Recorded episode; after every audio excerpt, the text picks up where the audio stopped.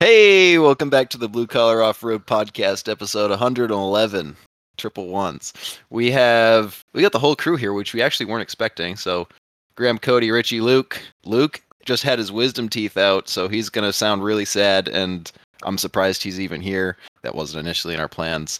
Uh, guest we have this week is a local guy uh, to New England who's, um, you know, been... I know he's been a big influence uh, up in the New Hampshire area. A lot of people who listen from New England probably know of him, and that's Keith Daigle from, and I hope I got that right, otherwise everybody's going to... No, uh, you got it right for once. Wow! You got it fucking right for once. I'm so proud of you, Graham. I'm shocked. Keith from Ratchets Off-Road is with us. Uh, I think this is going to be a fun one, because uh, Keith, I don't know if I've ever heard how you got into off-roading and you know, what made you start the business. So there's like a taste of like what I'm thinking trajectory wise, oh. We could bring this. Cool. I, I kind of also want to know what the business does, because I feel like that's a little important to discuss when we're discussing a business. No, maybe he builds, he builds Jeeps and well, apparently yeah, I guess... Cumminses. And I uh, don't really Graham, why, why don't you let Keith answer the question about his business? Yeah, true. I got carried away. I'm just saying. All right, Keith, I guess just uh, start us a little bit, a little bit about you and a little bit about the company and kind of how it all got started. Uh, well, I mean, I've been a bit of a mechanic since I was a kid. Um, I've never had any other career other than turning wrenches, really. Um, So worked in shops for most of my life, and then sometime around when I was thirty, I decided working for working for somebody else sucks. So I opened my own shop, and my off-road habit just kind of followed me. It wasn't ever intended to be an off-road shop, and that's just kind of what it turned into. Um, so we do a little bit of everything. We do from custom fab, we design suspension systems, we make chassis, roll cages. And we bolt in lift kits and bumpers and winches and make cool stuff. Uh, we have fun. That's that's what I do. That's like the perfect uh, just level of everything. I feel like just having that much variety in what you what your shop is willing to do is is super important to like just. You know, I like to say the only thing I don't do is body work and paint, because I hate body work. I have no patience for it. That's understandable. Yeah. When uh, I, when you're literally when your hobby is destroying car bodies, that's kind of like counterproductive. Yeah, I feel panels don't tend to look the same when they come out of the woods, anyway. No, so, no. Well, I mean, I, if you did like body work, you'd get really good at it though, because you'd have a lot of stuff to practice. Oh yeah. I feel you on that, though. I'd rather sit there for ten hours playing around with link brackets than spend two hours working on a panel. Absolutely. Now, speaking of speaking of body damage, though, just want to retract to last week's episode where we were talking about the Hellenback stuff. Like, watching that, like, where they went through Sucker Punch. So I've never gotten to see Sucker Punch in real life, like, actually be able to, like, understand what's going on. But the fact that that guy brought his rig down Sucker Punch, yet he didn't want body damage, is hysterical to me. Yeah, it's like, yeah, wait a second. The, the holes are larger than half of your vehicle. The rocks are larger than your whole vehicle. It's completely ha- off camber half the time. It's like, wait a second, what? Why are you here? I'm like, like, don't get me wrong. I'm sure his availability, like his driving ability, is great, but it's like, I think you're at the wrong spot, man. Like, I don't think this place is for you. Yeah, that's like going, going to Field Forest not wanting body damage. Yeah, it's like having fun, right? I don't know. You don't go to Field and Forest not wanting body damage, and you don't go to A O P not wanting to hill kill. It's just true. The lay of the land.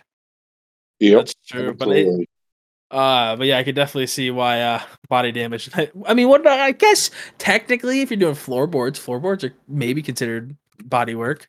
Maybe. Well, I mean, floorboards, they don't have to look as pretty. You That's know, fair. Depending on what they're on. You know, if like I had like a, like a classic card here, I wouldn't want to do the floor pans because I'd want them to look perfect. Not that anyone would see them, but it's a classic card. Should be right. Yeah. On like, uh, you know, buggy or a rig or something like that. Yeah, floor pans, you know, not super important, but sheet metal work. You can still yeah. get those done. Yeah, it's, it's, it's like the little bit of extra, right? Uh, it's, I don't know, floor pans and a buggy are... it's it's just yeah, one of those creature comforts. Had some fun, fun with floor pans recently, right? Yeah, well, I mean, that's that's the other thing is sometimes you end up with, like with Sean's Jeep, it was uh, the massive open gaping hole in the back, right? For the longest time, we were thinking about just leaving it open. I was like, we can't do that. And he's got no storage. And... Are we talking about Sean's Jeep or Sean? Well, we don't know about that side of him. He might be caved out back there too. We don't know. And that would limit his storage. Actually, that's kind of funny. So it's uh, I don't know. That was kind of fun because it's just okay. You have this space that you need to fill, and there's it just it's a weird shape. Uh, I did. We had the bead roller. I'd finally brought that over. So I was like, let fuck it. Let's put. Let's put a couple of bead rolls in that main piece and just see what it comes out to. And it, you know, it came up pretty cool looking, I think. I'm a, yeah. you know, I'm not a floor pan guy by any means, but if you look at that floor pan versus the one that's in my Jeep, it's like, it's definitely a step up. It's making me want to redo mine because of just the lack of thought that went into some of the pieces there. And so I do, I do like that sort of stuff, right? I think that's that's kind of fun when you just playing around and the final result doesn't really matter as long as it has a floor. It's not a classic. It's just a it's a shit box, but you know it has a nice floor at least. So yeah, I think the floor came out really well. Um, the bead roll definitely has a nice nice touch to it, and it also helps add strength to the panel. Yeah, well that was the thing because I fucked up on Luke's when I did Luke's floor. Um, I had the bead roller at that time, but we were in we were trying to go really fast, so his floor is actually it's more flat. It's actually a more usable storage space. But it doesn't have a bead roll in it, so it kind of flaps a little bit if you put weight on it. So I knew, I know it is, but I still, I had the bead roller. I could have put a bead roll or two in it, and it would have just added strength to it, made it look a little bit more professional. But you know, that's uh, it's it's all the little steps here. Now I know how to use the bead roller. It's harder than it looks. It is bead rolling panel is. It takes a lot of practice to get get it good. Like all no. sheet, sheet metal stuff. It's just. Do you have a you have a hand crank one or a power one? Oh, it's a hand crank. And Jacob oh, was going way too fast with the hand crank. He was like, I kept telling him to slow down, and then he'd slow way the fuck down, and then I have to hit a corner, and it's like, whoa, that's not that's not the same. So there there are a couple the the you can't really see him, but by his fuel tank, he's got a couple inlays because I wanted to I was I wanted to see what it would look like to like. Set a panel or, you know, make a square inset down, right? Versus doing the the um, the lines like I did on that main triangle piece. And I know yeah. we're totally going on a tangent on this shit, but... Um, yeah, welcome to the Blue Collar Tangent podcast. We, uh, we try and keep it to off-roading, but sometimes we end up on everything. I'm pretty sure floor pans and a buggy are part of off-roading. Exactly. Yes, it is. Yeah, it's kind of linked, so yeah. Um, so yeah, I suppose. Ah, uh, uh, let me let me finish here. I'm, I'm close, and then we're done. We'll, we won't talk about floor pans. So I, I put this inlay in, or I wanted to put inlays in, and I was thinking about doing like a fancier thing on that main triangle piece initially, but I wanted to test it with that other piece that was going to be a little more hidden with the with the inlays. So I just did rectangles, and not a single one of those rectangles is even, and some of the corners are a little messed up. But it was a good, uh, if I was going to do that again with that size of metal, I'd need to have a bigger bead roller. That was the problem. We had to like flip directions and put it on backwards for half of each of the pieces, and it just didn't flow right. And then yeah, not, not to mention we were going way too fast with the crank because we didn't know, you know, if there was a, obviously there's not a speed to it, and that's obvious now, but when we were first just fucking around with it, that wasn't the case. So, of course, we jump right into kind of making a complicated piece and not messing it up, but not, not doing the greatest job. So, uh, I don't know. It, it was fun. It's a fun little tool. I'll definitely uh, experiment with it more as the as the things pop up. But back to ratchets and not my stupid bullshit. Um, well, I have a kind of a quick question for him, actually, is like, how did you get into off-roading? Was it like something that you and your dad did? Or was it just something that you and your friends did? Like what? Because I know, I guess you were saying that you were a mechanic your whole life, but obviously I'm sure you started with something else. Yeah, I started out in drag racing. Um, my first car I got, I had an IROC and I built the motor for that. And that's really what got me into turning wrenches and uh, being a mechanic. Um, and it wasn't until I got my first Jeep that I got into off-road, and I had a ninety-four Wrangler. I loved my little Y J. Um, and that was just, it got me hooked on it. I went out a couple times with a buddy that had a Jeep, and the next thing I knew, I was out every weekend wheeling. And then it just grew and progressed and progressed to harder and harder stuff. And then I learned about, oh, if we lockers make things easier. Now it's locked. Now it's got thirty-fives. Now it's got a winch. Now it's got this, that. And yeah, it just kind of snowballed from there. Classic oh, yeah. dilemma of just realizing yeah, how, and how the drag crazy car you has go. been yeah. sitting with no motor in it since. I still have it. It's just sitting there with no motor in it. uh, so, so I want to say that's been sitting for probably sixteen, seventeen years now. Oh wow! Um, yeah. yeah. So now, so what's this... your current rig? Uh, currently, I'm wheeling a two-door Cherokee buggy that I picked up. Um, it was a pre-built kind of thing, had a cage on it, and I, I made a bunch of modifications to the cage. Uh, three link the front, tongue swapped it, uh, just welded, welded, um, some thirty-nine inch I-rocks on it, just something a little beat on. Um, I'm currently in the process of building another buggy that was supposed to be a quick build, and here we are four years later, and I'm staring at it in my shop still. Um, but that one, I'm not, I'm taking more seriously and taking my time on building this one. I want it to be exactly what I want when it's done. Um, this one's L S powered, Atlas, um, full link front and rear, full hydro. Um, it's got Y J sheet metal on it, kind of a nod back to my roots where I, I got my first Y J and got started in it. And I'm going to paint it the same color. It's going to be red, red and silver, just like my old Y J was. So, fuck yeah, that's awesome. And is it like a like a Jeep size chassis or single seater or? Yeah, it's a Jeep size chassis. Okay. Uh, basically cut the back of the tub off behind mm-hmm. where the front seats are, and then move the tub corners up to the back of that, and then tube hanging out the back of it, and then full deep firewall cowl. Oh, windows. I think I've seen pictures of this thing, actually, now that you describe it. Yeah, uh, I called I it Bad Bones. I got some pictures of it up online.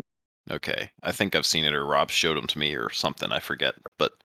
That yeah, we originally bought it as as if this is good bones to start with. You know, it's a project that somebody had started and they didn't finish, and it was really a lot of good parts for a really good price.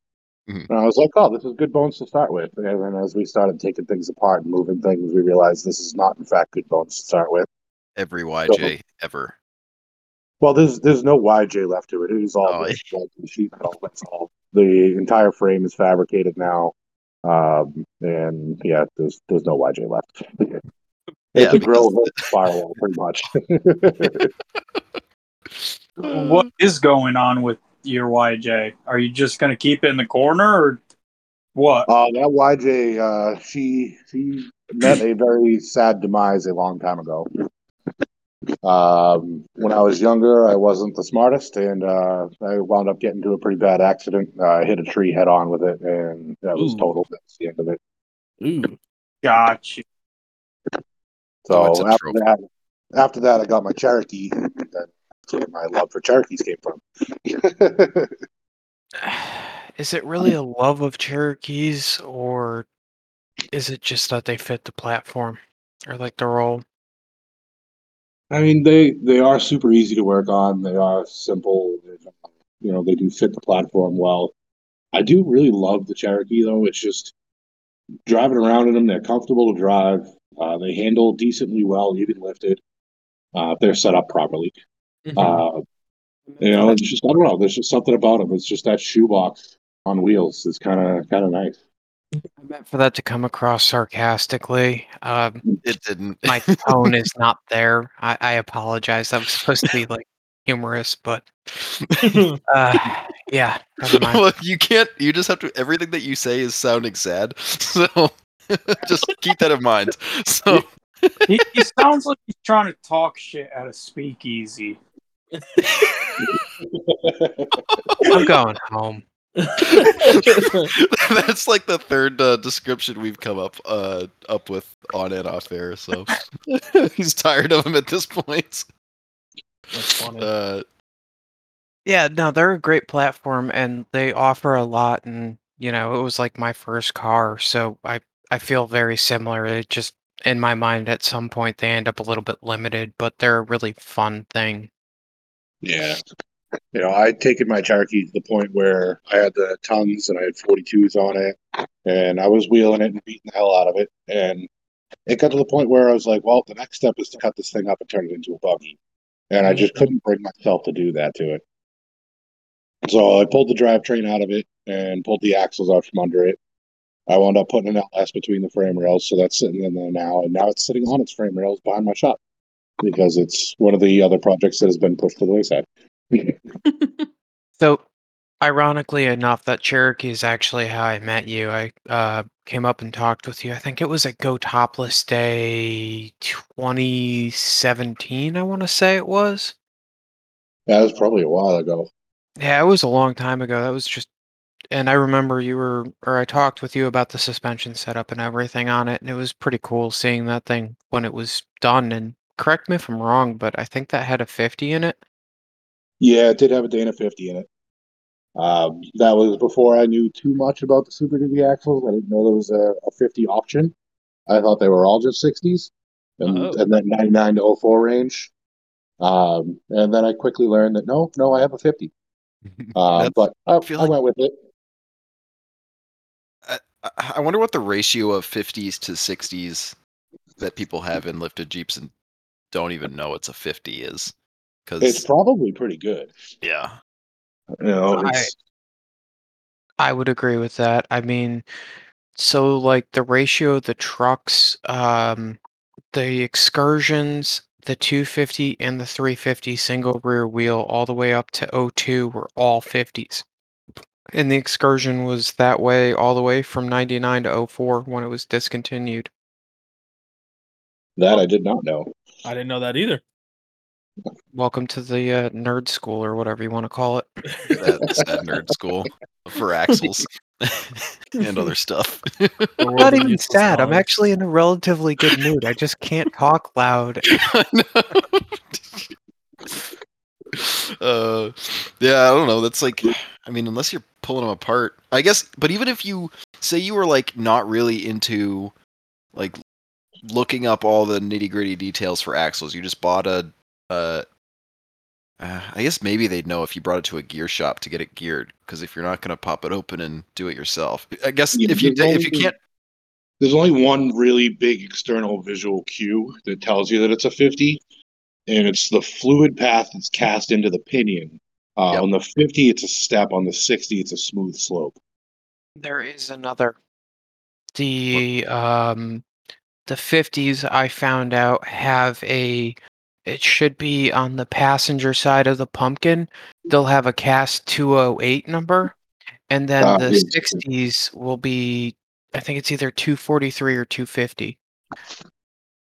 Yeah, you're right on that. I forgot about the uh, the casting number, but a lot of times you can't even see the cast because they're all corroded from that era. You know, yeah, you ain't wrong. You got to needle scale the hell out of it before you can see anything on it. Yep. No, that, that pinion thing is, is uh, like a, A, a godsend. There's so many times like Sean or somebody else has been like, look at this axle for sale, I guess you can get it. It's like, you don't want that, that's a fifty. He's like, how do you know? Because you can just see it in the corner of one picture, right? And it it's it, it is kind of a, a blessing that it's got one big thing that lets you know that it's not a you know, sixty. I, I do gotta hand it to that little fifty though. You know, I just put an R TEC truss on it and I swapped it into the X J, and it ran on forty-twos for, I don't know, from like two thousand sixteen all the way up until about twenty twenty. And then I pulled it out from under the uh, under my white X J, and now it's under that buggy, and I've been wheeling that for going on two years now at Field and Forest on forties. Damn. And it's, it's still got stock axle shafts in it and stock four ten gears. So, I um, On my original Z J build from a while ago, which Graham got the axle from, I ended up picking up the axles and it ended up being a fifty because, well, that's what I grabbed and whatever. And that thing lived on from, I think I got that buggy back in twenty sixteen. I took it apart in twenty eighteen, maybe, something like that. And then from then, Graham had it all the way up until, what was it, twenty twenty-one? Yeah, like end of twenty twenty-one was when I yanked it. Yeah, and it survived a lot of abuse, like a lot of abuse. Yeah, it's it's kind of impressive the abuse that they will survive. You know, a lot of people talk down on them, and sure, it's not a sixty, it's not the greatest axle in the world, but it'll do its job if you if you you know if you treat it right. I think it's also an excellent fill-in, right? If you wanted to get the rig running down the road, you have something already in the rig while you build an oh five plus sixty, because it doesn't make sense to swap in an oh four sixty. Correct. Yeah, with the availability of all the oh five plus stuff now, it's you know it's it's the only axle that really makes sense. Honestly, like the jump from an oh four or from a fifty to an oh four sixty or you know ninety-nine oh four sixty is like it's almost not worth it. I like. It's I not worth well, it. Like it's not. You still wind up with thirty spline outers. And yeah, you're doing all the same work. Right. Yeah. It's not a. So you, you're basically the, just up, upgrading ring and pinion size and inner axle spline, and then and honestly, gotta, the ring and pinion is like not generally the problem. Uh, I fucked mine up. The first time was a fluke. Second time was my fault because I was in a rush. And uh, we, we've talked about it plenty, but I, I messed that stupid thing up. That was the second gear set explosion was my fault, but at that point I was done with it. I had a I had a line on an oh five, and I was I was just ready to move on from it. it when I, I, at that point I was blowing the outer shafts because the the hubs were actually I, I had the hubs on there purposely so that weak hubs, the mile markers, so they'd just blow up. Yeah, it's like blowing everything up. Yeah, it was okay. Like. They're they're relatively cheap. I didn't blow them all the time. It was only like weird spots. If I jammed my tire in there, would they blow? And yeah, but it stopped doing that reliably, and then it would just take out the entire stub. Never blew an axle, uh, or sorry, uh, U joint, uh, or an inner shaft or anything like that. Even when the carrier literally split in half, those inner shafts didn't give a shit. Like no. The stuff I've broken on the oh four axle is the stub shaft. I broke an inner axle shaft at the yoke, not in the diff itself, but I broke it at the yoke, and I blown up hubs. So that's all the same stuff that would be in a Dana fifty, except for the inner axle shaft, and that bl- broke at the same size U-joint as a Dana fifty. Yeah. yeah. So, so now back to kind of uh, your stuff, Keith. What has been the most just hellhole of a project that's come to the shop? Obviously, you don't have to give names, but just give us a little story that's just like made you want to rip your hair out dealing with something. Uh, the most recent one I can think of is the Toyota Land Cruiser that we built. Uh, mm. It came out great. I love it. I love the, the way everything turned out with it. But we originally were trying to use the axle housing that was in it. Uh, because it was, you know, eight-inch Toyota housing should be, you know, no problem, get parts for. Uh, apparently, because this thing was a Russian import, it was the weirdest Toyota housing ever, and nobody had any knuckles that would fit that particular housing. Hmm. So we wound up buying two different sets of knuckles. We originally thought, you know, it's, it looks like an eight-inch, so six shooters. We got the six shooters. They were too small to fit over the knuckleball. You know, what? Well, uh, okay, well, then that means they're the next size up, which is the F J eighty knuckles. Mm-hmm. So we ordered a set of Hellfire knuckles, and they do not fit. They were too way too big. So start doing more research and more research, trying to find anything for this axle, and nobody had any information on it, really. Um, so we wound up having to scrap that housing and get a Trail Gear housing and start over. Wow. So, basically had all the three-link front and coilovers all set up onto that housing. We were trying to get steering onto it, and we just could not. We wound up having to go with a different housing. Jeez, that, nothing's worse than that. So you already put time and effort into this thing to find out that it's totally different than what you were expecting? Yeah, and there was no aftermarket support for it. So sure, I could have put steering onto the standard high steer arms that come on those axles, but like that's only four studs supporting it. Would I just didn't feel feel okay with that at all, especially running the forties that are on it. It's got those big Baja Pro X S forties on it. Things are meaty. Yeah, they are. Those, so, those knobs grab things, and they grab them well. So what is your take on the Trail Gear housings? Because they look really interesting for, like, if you wanted to build an F-Toy type buggy, they seem pretty cool. I'm pr- I'm pleased with it. Uh, it was a really nice piece. Um, it was really easy working with Trail Gear to get the housing here. It came really quickly. Uh, it, the design of it lowers the, well, raises the axle tube above the, like, axle shaft center line. So, like, the tube actually, the shaft actually rides closer to the bottom of the tube, so you gain some ground clearance. Um, so that was kind of nice. Uh, and they were built well and, and very strong, so I was pleased with it. That's pretty cool. Um, like I said, they just seem like a really nice choice for, like, a smaller buggy. Yeah, I think they'd be definitely be a good choice if you were building a toy-based buggy, something lightweight. And I suppose that I should ask the opposite of Cody's question. What was something that you originally had, like, some skeptical thoughts about, but really enjoyed working on?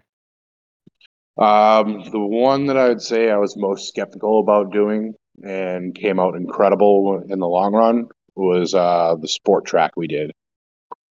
Um, guy came in with a Ford Explorer Sport Track and said, "I want a solid axle, swap it and put it on thirty-sevens." And I was like, "Ha ha ha!" You know, like, we okay. And we wound up doing it, and uh, three linked it, coilovers. It's got fourteen inch coilovers in the front, uh, thirty-seven inch Toyos, um, and the thing came out awesome and drives like a dream down the road. That's sweet. Did you have to do any kind of? Sorry, go ahead, Graham. No, no, you're good. What'd you have to do to, like, the front end on that? Because I know that they're I F S. Did you have to, like, notch the frame rails and plate all of that stuff in? I'm just curious because that's a weird platform. Yeah, it was definitely a weird platform. Um, we did have to, we didn't cut uh, any notches in the frame rails. We did plate the frame rails uh, for added strength. Wound up plating all the way to the back of the cab pretty much. Um, we made a custom cross member uh, for the transmission so we could actually have a good place to mount our lower links. Um, we wound up, uh, we had to cut all the steering out, obviously had a steering rack. Uh, I wound up fabricating a bracket and uh, mounting plate rather and mounting a Toyota steering box on it. Um, and yeah, we got all that in. Uh, towers from Barnes four wheel drive for the coilovers in the front. And everything fit together pretty well. It was kind of like it almost wanted to be there. It fit, it fit so nicely. That's sweet. So yeah, that was definitely one of my uh, one of my favorite ones. Uh, customer actually just brought it back in last week. It's sitting out front right now. Uh, we're going to go through it and give it a little bit of a freshen up. Been a few years since we worked on it. So, have they been wheeling that hard? Not too hard. Uh, he has taken it out a few times. He's been very pleased with the performance. Um, he doesn't do anything like, not like we do. Like, he's not doing like Field and Forest or Roush or anything like that. Um, but he does some, you know, some decent Class Six roads, some back back trails and backcountry stuff. Uh, he likes to take his kids out and enjoy it. That's cool. Um, I don't mean to go too far into business specifics, but do you do more like of the Uh, lift and tire bread and butter stuff, or is it more of the advanced projects? Um, we try to space it out evenly so that the advanced projects don't take up too much of the shop time, because uh, they are very time consuming. So if, if that's all we were doing, we wouldn't be, you know, we wouldn't be able to turn a profit doing just that. So we do more of the, the lift and bread and butter stuff, which is still nice. I still enjoy doing that stuff as well. Uh, like yesterday and today, I cranked out a three and a half inch Metal Cloak game changer on a twenty twenty Eco Diesel or twenty-one Eco Diesel J L U. Uh, came out pretty nice, you know, some thirty-sevens and a nice lift kit. Yeah, makes perfect sense. Um, when Richie and myself were doing, we had like kind of a very, very small shop where we would do uh, like mainly just paying for the rent itself sometimes. And we did a lot of Cherokee Death Wobble stuff because it was just simple and it paid the bills quickly. Mm-hmm. Yeah, Death Wobble diagnosis is definitely something we do a lot of here. Um, not a lot of people that can, can find it easily and figure it out. And people wind up, you know, just throwing part after part after part at something until they finally nail it. Um, so people do bring me a lot of Death Wobble stuff because we're pretty decent at getting it uh, quickly, fixed quickly and right. What's yeah. the most common cause of Death Wobble in those? Just out there, of curiosity. Is it always there, different or? There is no common cause. Okay. Um, Death Wobble, there's so many things that play a factor in Death Wobble. Everything from uh, ball joints, track bars, steering angles, caster angles, tire balance can cause Death Wobble, poor shocks, bad tire pressure can cause Death Wobble. Um, so there's there's a whole lot of factors that go into it, and any one of them can cause it. So it, it varies, you know, whether it's a X J, a T J, a J K, or J L. They all have the same components, essentially. So it's just, you know, trying to figure out what component is causing the uh, the issue. Yeah. Yeah, that's always, uh, I don't know, I used to have um, issues with mine where the track bar would, would go bad on me, but then I'd, I'd, it would get horrible Death Wobble and would take out multiple tie rod ends. And then the tie rod end would be causing it. So you'd fix the track bar, and then the tie rod ends would be all slopped out. And, you know, it, it was like clockwork. It was like every time. And it was fixing it was just to, to swap the tie rods. I I don't know. It always, it was a giant nightmare till I put the, the, the Super Duty in. And yeah, always curious to see like what, um, um, what people's go-to for some of that stuff is. So. Interesting. Yeah, the way, the way sort I of what I was expecting. Drive uh, try to recreate the Death Wobble, mm-hmm. um, and I'll get at the Death Wobble as many times as I can on a road test. And you know, from the feeling of the Death Wobble and how it actually starts, mm-hmm. that first couple seconds when it initiates can really tell you a ton about what's actually causing it.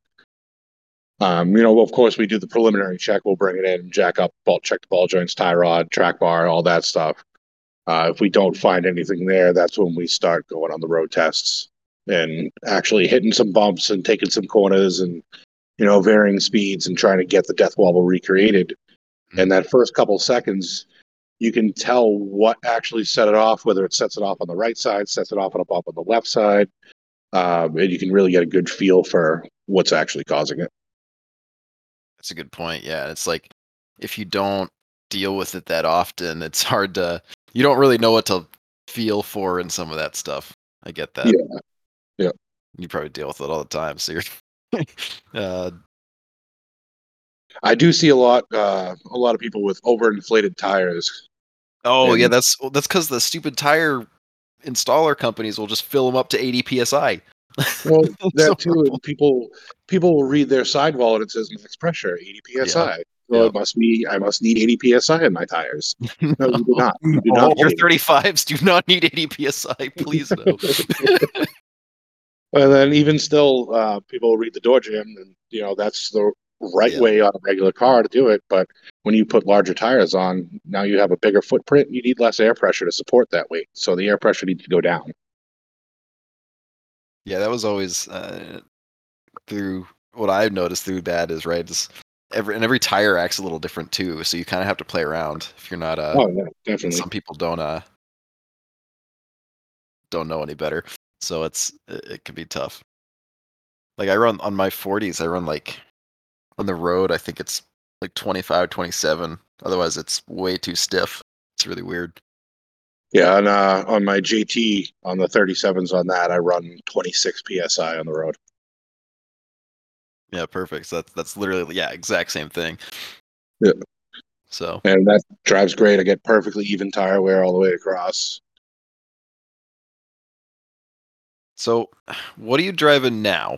Uh, I know. I guess.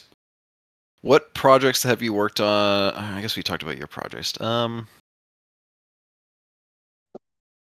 What do you tell what, us about this? You do what you do, well done. Yeah, uh, um, you having trouble, Graham? Yeah, I really am.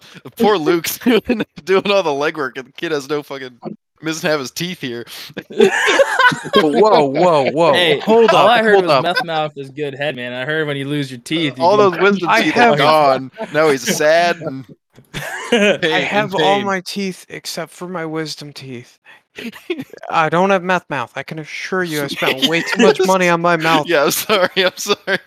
I thought that was normal when you go down to Tennessee. You know, go down south to a little bit of meth, lose your teeth. It's like no, the cycle. No, they, whoa, whoa, it's, whoa, it's whoa. a requirement. You have to take them out. That's what he's undergoing it's right now. No, no, it depends on the location, right? So if I was in Chattanooga, a couple towns over, you're correct. But I'm in like the nicer part of town, supposedly. So I can keep my teeth. Chattanooga? No, no, he's think, Chattanooga, he was, but he's making a reference of like calling it that people get shot. Yeah, uh, Chattanooga has a shooting like gang-related or stupidity-related at least once a week, so ah. we call it Chattanooga because that's just like their pastime on the weekends is someone drunkenly picks a fight, gets shot for it. Yeah, um, that sounds fun. I feel like less crime would happen that way. Because if you knew that if you picked the wrong fight, you were going to get shot, then you'd be less likely to fuck up. You know? Well, I mean, you're forgetting that, to that factor in... You're forgetting to factor in methamphetamine? Oh, okay, okay. Huh. I'll have to keep that in mind as I'm, you know, practicing my meth habits. No. Yes. Uh, that, that I have to carry the gun so I can be the aggressor. That's the difference. See, that's where I've been going wrong. I've been yeah. the casual one. See, yeah, yeah you right. you don't want to be the casual one if you're in Chattanooga. You want to be the aggressive one. That way, you get shot, and the guy that shot you gets a free ride home. And then your meth problem isn't much of a problem for you anymore. That sounds solid. Yeah, it does fix meth problems. Well, if you shoot somebody and get arrested for it, it's free rehab, right? Ooh. Uh, yeah. Ooh. I mean, yeah, unless you know a really good prison guard, yeah. Yeah. Solve all your own problems. All you gotta do is shoot someone. So, anyways, back to off-roading. So we got winter coming up, or we're technically in it, but I mean, is it really winter at this point? We don't know. Um, if and when it does snow, do you have any plans to go snow wheeling, or maybe I know you're not you're you just said that your rig's not a hundred percent up and running, but do you have any? I like... do want to get out and, and do some snow wheeling this season. Uh, right now, well, my my buggy is up and running. Uh, the the little Cherokee one I got, but okay. right now I don't I don't have a tow pig. Right now is it's a big problem. Oh, okay. Don't you have a tow pig? The uh, train decided to say no in the Dodge. I was just about to ask, is it a Dodge? Yeah, it's a Dodge. Okay, now this is me actually being sad, but Dodge, why are you putting such a good engine in with such garbage transmissions? And when are you going to learn your lesson, old man? See, what's what's really got me irked about it is that it's it's a built transmission that was already in there. So it should not have said no just yet. The truck's only got seventy K on it, but it's been seventy thousand wow. live miles with the, the tune work that's been done on that Cummins. So I know another person that bought a truck said that it had a built transmission, then then it ended up going to shit on them. Weird how that happens. Yeah. See, w- when well, I was in my escapade of buying Cherokees, you'd always get the people who were like, "Oh, recently replaced engine." Fuck you. Uh-uh. I don't care how nice it is or this or that. You're just saying that to get an extra few five hundred bucks. And I used to never believe that shit. Be like, oh, it's rebuilt. Oh, cool. I don't give a shit. Like, it's not going to change anything here. Yeah. I mean, I could say that my Cherokee has a fresh engine in it because technically it does. But that's yeah. not true. No, it's not. I can just throw not some, a fresh engine. I can throw some twenty weight in mine. It'll stop ticking. And damn, that thing's fresh as hell. The leaks, oh, that's from before. And I just never cleaned it. You can yeah. get yours to stop ticking with twenty weight. uh, mine only requires ten weight, or yeah, ten W forty to stop ticking. I mean, my my old four oh and my Cherokee, I could put twenty weight in and actually see oil pressure on the gauge. Oh, you actually see? Wow, I'm impressed. I still never see oil pressure. It goes from zero to five, but I'm like, well, it's not knocking yet, and there is still some oil that only smells like a little bit of gasoline, but it's not enough gasoline that it catches on fire, so it's probably fine. Yeah, so, yeah probably fine. It, it adds to the fuel economy right over time. As you fill the oil with gas, then you're filling up. But now there's oil in the gas too that you're not accounting for. That's not being used, oh. so it's all recycling. It's it's it's a okay. magic cycle. Get you fuel um, mileage. Have oil pressure. So, I'm just curious because I do like common structs. Uh, what was done to the transmission before it blew up? I my dad has one, and he's been through three forty-seven R Es and three hundred ninety thousand miles. And even when it was built, it would still spit the clutch packs with only a boost fooler and very minor tune. Um, yeah, it's had upgraded clutch packs in it, um, billet main shaft, and a triple disc converter. Um, there was a couple other small upgrades, servo stuff that were done to it, um, but yeah, it still wasn't enough. I think the uh, the trip to Badlands uh, last year was what really actually started to put the hurting on it. That was when I actually ballooned the triple disc converter and broke the flex plate. Oh, uh, yeah, yeah. That that made some hellacious noise towing up to the top of the mountain at Badlands. Wait, so yeah. oh, it happened on the dirt hill where like you're yeah. only going like fourteen uh, miles an hour, but it's screaming the whole way up, pretty much. I'm yep. so glad that uh, that um Chris made me get take the Jeeps off, because yeah, otherwise my forty-seven uh, R E would be on the side of Badlands. Wait, the fucking toe. You guys were already up there, and I came up, and uh, I was my trailer was already there. That's why my trailer was already there. Oh, that's right. I was. Oh. I, I remember that. No, okay. Yeah, um, that's a brutal drive. Yeah, so many hills. Didn't we yeah, have to like? There was uh, a brutal tow. Mm. Didn't we have to send someone down to get Cravern one year? I think we had to send someone down to get Cravern with Jucket and like tow the truck up. Yeah, that was the cool. year after he did the wheelie in the ballerina van. So yeah, well, it, it's his bright idea to tow a buggy on a trailer with a ballerina box truck. I love it. It's hilarious. I can. I will never get over that. It is pretty funny. Um, I still don't hurt. But I know that he. Did he ever get rid of? I thought he got rid of his Dodge that he recently had. He had. I don't know, man. There was it's something Craven. Going on with that thing. I don't remember what it was, but I know what you're talking about. Who knows with Craven? He goes through vehicles like underwear.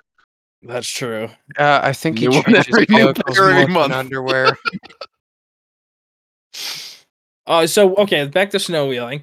Now, what would be your ideal place to go snow wheeling? Are you more of like a Brookridge kind of a guy, hit the greens and just start like shredding around the greens in the deep snow? Or do you go to F and F, hate yourself the whole time and try to go up like the blues or something? Oh, I definitely go to F and F and hate myself the entire time. Oh, man. Um, you know, we hit the blues and then we'll hit some black, like offshoots and stuff like that. And, uh, mm-hmm. You know, just beat around. Um, but yeah, I'm definitely not opposed to going to Brookridge and doing like doing the nice easy stuff at Brookridge. I got to get some lockers in the Gladiator before I go out and take that snow wheel in someplace like Brookridge or something. All right. My my buggy haul and setup is just too big to bring to Brookridge, so I can't bring the buggy there. There's like there's no trailer parking there. Yeah, no, it's a disaster, especially when it snows. Um. I remember, what was it? We did a snow run there back when I think I was still on thirty-fives then. That was a good time. Yeah. yeah. N B A has a scheduled snow run coming up in March. I forget what the exact date is, but doing them at a bunch of different properties. Yeah. I, I, I thanks for reminding me. I gotta, I gotta buy tickets for that. I will, I will definitely be going to whatever. Yeah. We did, um, we did Battlegrounds.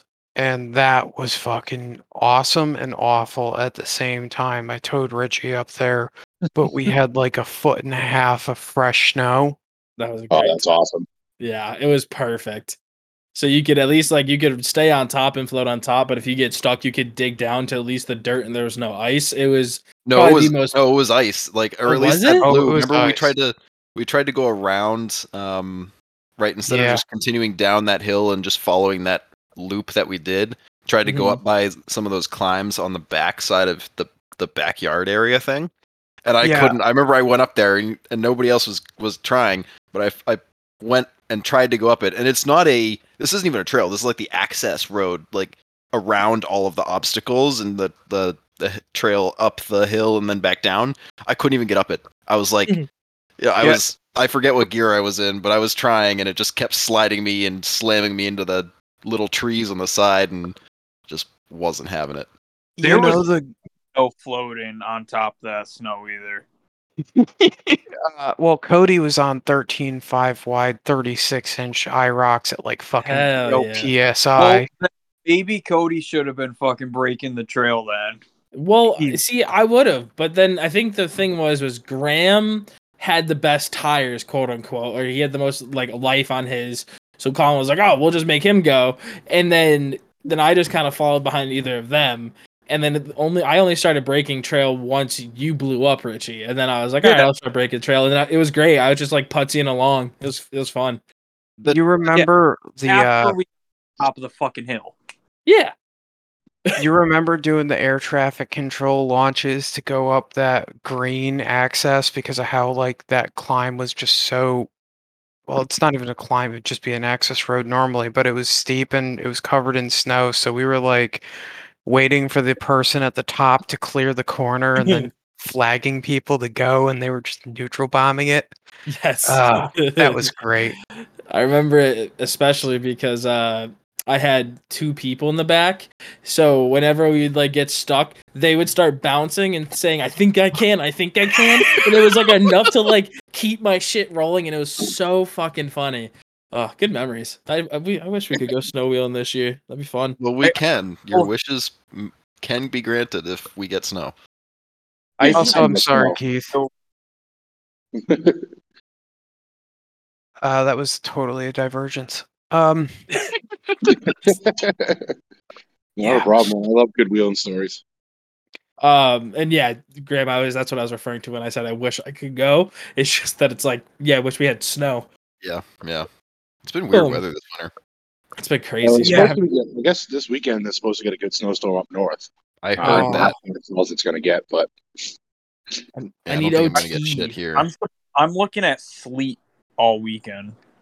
Oh, yeah. I'm, I'm looking at rain. Oof, that sucks. Yeah, but no, when you guys... Rain here in Auburn. Fuck off. Well, you guys had your lovely forty-five degree days. It was oh, minus no, it was sixty. fifteen. It was sixty out here. Okay, well, you guys had sixty. It was minus fifteen with wind chill in Tennessee. Serves you right. Yeah, oh, it'll be so much nicer. Weather follows you. Leaves all of us. Yep. See, I just want it for the O T. Then I could buy more G parts. But no, we haven't even had that, so I have no extra money to go and spend on G-parts. It's sad. And no snow wheeling to happen either. It's just a double fuckery over here. Yeah, oh, that, pump is, that pump is always nice. What'd you say? So, I'm definitely missing that extra plow money this year. Yeah. Um. So what's the what's the final plan for the Cherokee? I don't know if I missed this when I had to go use the bathroom, but like... He's got a couple of them, right? Well, yeah, I've had a couple crazy ideas. Um, right now, I'm torn between two, and the the one idea is the standard, typical. Well, let's four link it in the rear, three link it in the front, throw a good set of forty-fours under it, um, throw it on thirty-sevens, put a nice interior cage in it, and make it a nice daily driver that's really capable. Mm-hmm. And, you know, I've already got the L S and all the stuff to put the L S together and get the L S up and running in it. Um, so it'd be a nice V eight Cherokee that could be daily driven and, and still go wheeling. And then there's the crazy idea. The crazy idea is I'm thinking about grafting a Mustang two front suspension into it and putting a narrowed nine inch in the rear and tub in the rear and putting a couple of Wu-Tang whirlybirds on that five three and seeing what happens. Oh my god. Okay. Extremely interesting. I'm I'm I'm down for either of those. The first one sounds that's like normal, like Cherokee. Uh, I want to yeah, say like Poser Cherokee, but it's not. It's, it's just like, like tasteful Cherokee. Kind of thing. Yeah. Yeah. Yeah. For sure. But um, like Mustang but like a- suspension and nine inch. That's different. Uh, that's tempting. I don't know. So I guess my question would come down to what shape's the body in. Well, the uh, you know the like the the setup with the the Mustang two front suspension and making it a drag truck basically. Um, you know, I haven't had a drag car in a while, and the body's in pretty fair shape on it. You know, the it needs some new fenders and stuff from uh, you know beating around a field and forest, but other than that, the unirails are solid and the floors are solid. So there's no reason it can't be, you know, cleaned back up and, and made nice. Mm-hmm. Yeah, that's tough. I mean, Cherokees are pretty cool little, like, speed cars, too, because they're just kind of, I don't know. It doesn't seem like the ideal platform, but it's, it's again, it's just simple and easy, and they're fairly comfortable. So. Well, what gave me the idea for it was it was on jack stands in the back lot. And then I backed into it, and I knocked it off the jack stand. So now it's still up. Oh, so you're just used to it being that low. And I was like, you know what? It kind of looks good there. But you know, I'll, I'll leave the Ratchets Off-Road wrap on it, and I'll leave the sliders on it, and throw the off-road bumper back on it. You know, it'll look like a Cherokee. Just a really low one. Yeah. And hopefully a couple of, you know, like Wu-Tang Whirlybird turbos on there. It'll make some serious horsepower and, and go stupid fast. What would you expect that thing to actually get? Like, rough you know, idea. If I just threw a set of turbos on it, uh, on a stock five point three, I mean, realistically, I can only throw like ten, twelve pounds of boost at it mm-hmm. um, before I'm ready to blow that thing up. Um, I'd say I could probably get it into maybe... Tens, elevens, somewhere around there. That would be terrifying in a Cherokee. That'd you know, be really cam, cool to see. Cam swap and some boost, and you know, good fuel injection management system, and get some good power out of it. Fuck yeah! I think you should do it. I I'm with this. You know, and I've got a perfect uh, Ford nine inch that's already narrowed for uh, an old muscle car that was sitting around at my house. So you know that I could throw. Like a twenty-nine inch slick and like fifteen inch wide slick on there, easy. Holy shit! Well, now so, Jesus, have it planned out. I have put some thought into it. Would well, you uh... just put this thought into action? See, that's the thing. There's like there's so many projects. It's like mm, which one takes precedence? Right now, oh. Bad Bones has precedence. So I want to get this one done so I can. Get it out of the garage because it's taking up a decent amount of real estate in the shop. And it's good advertisement for you guys too. Is it that's the Gladiators, the Bad Bones, or is that something else? No, no, no the uh, the the buggy is Bad Bones, the Y J buggy. Ooh, that'll look sick on trail. Are you putting a wrap on that as well, or no? No, we're just gonna uh, paint this one. Um, it's gonna be red with a silver cage, uh, and then the. Uh, Chassis will all be black underneath. My old Y J that started me wheeling was red and silver. Hell so yeah, kind of that's awesome. Giving it a nod to it.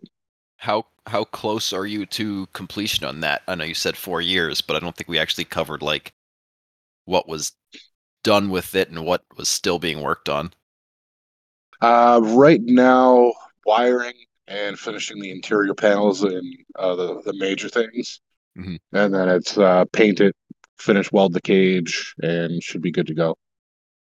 In that order? Well, finish weld the cage and then paint. But... I was going to say, you can do whatever you want. Maybe use that fancy paint. Steal it or whatever it is. Yeah. Right? Steal, steal something. Like thirty, thirty bucks a can, but... Damn it, that's how expensive yeah. that stuff is? It's not that expensive. Oh yeah, that stuff's think. not cheap. It's, it's not, not cheap, but I don't think it's thirty bucks a can. I want to say it's, it's probably closer to fifteen. Yeah. fifteen, wow. twenty bucks a can. Yeah.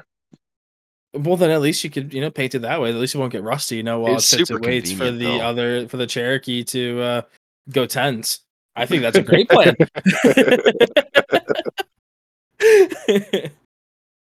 Well, yeah, it's it's it's pretty close. Like, I've got all the cardboard templates for the roof panels cut out. I just gotta actually cut them out of the aluminum and then tab out the uh, the cage for the roof. Then I can finish weld the cage, and then put it back on, wire it, paint it, and be done.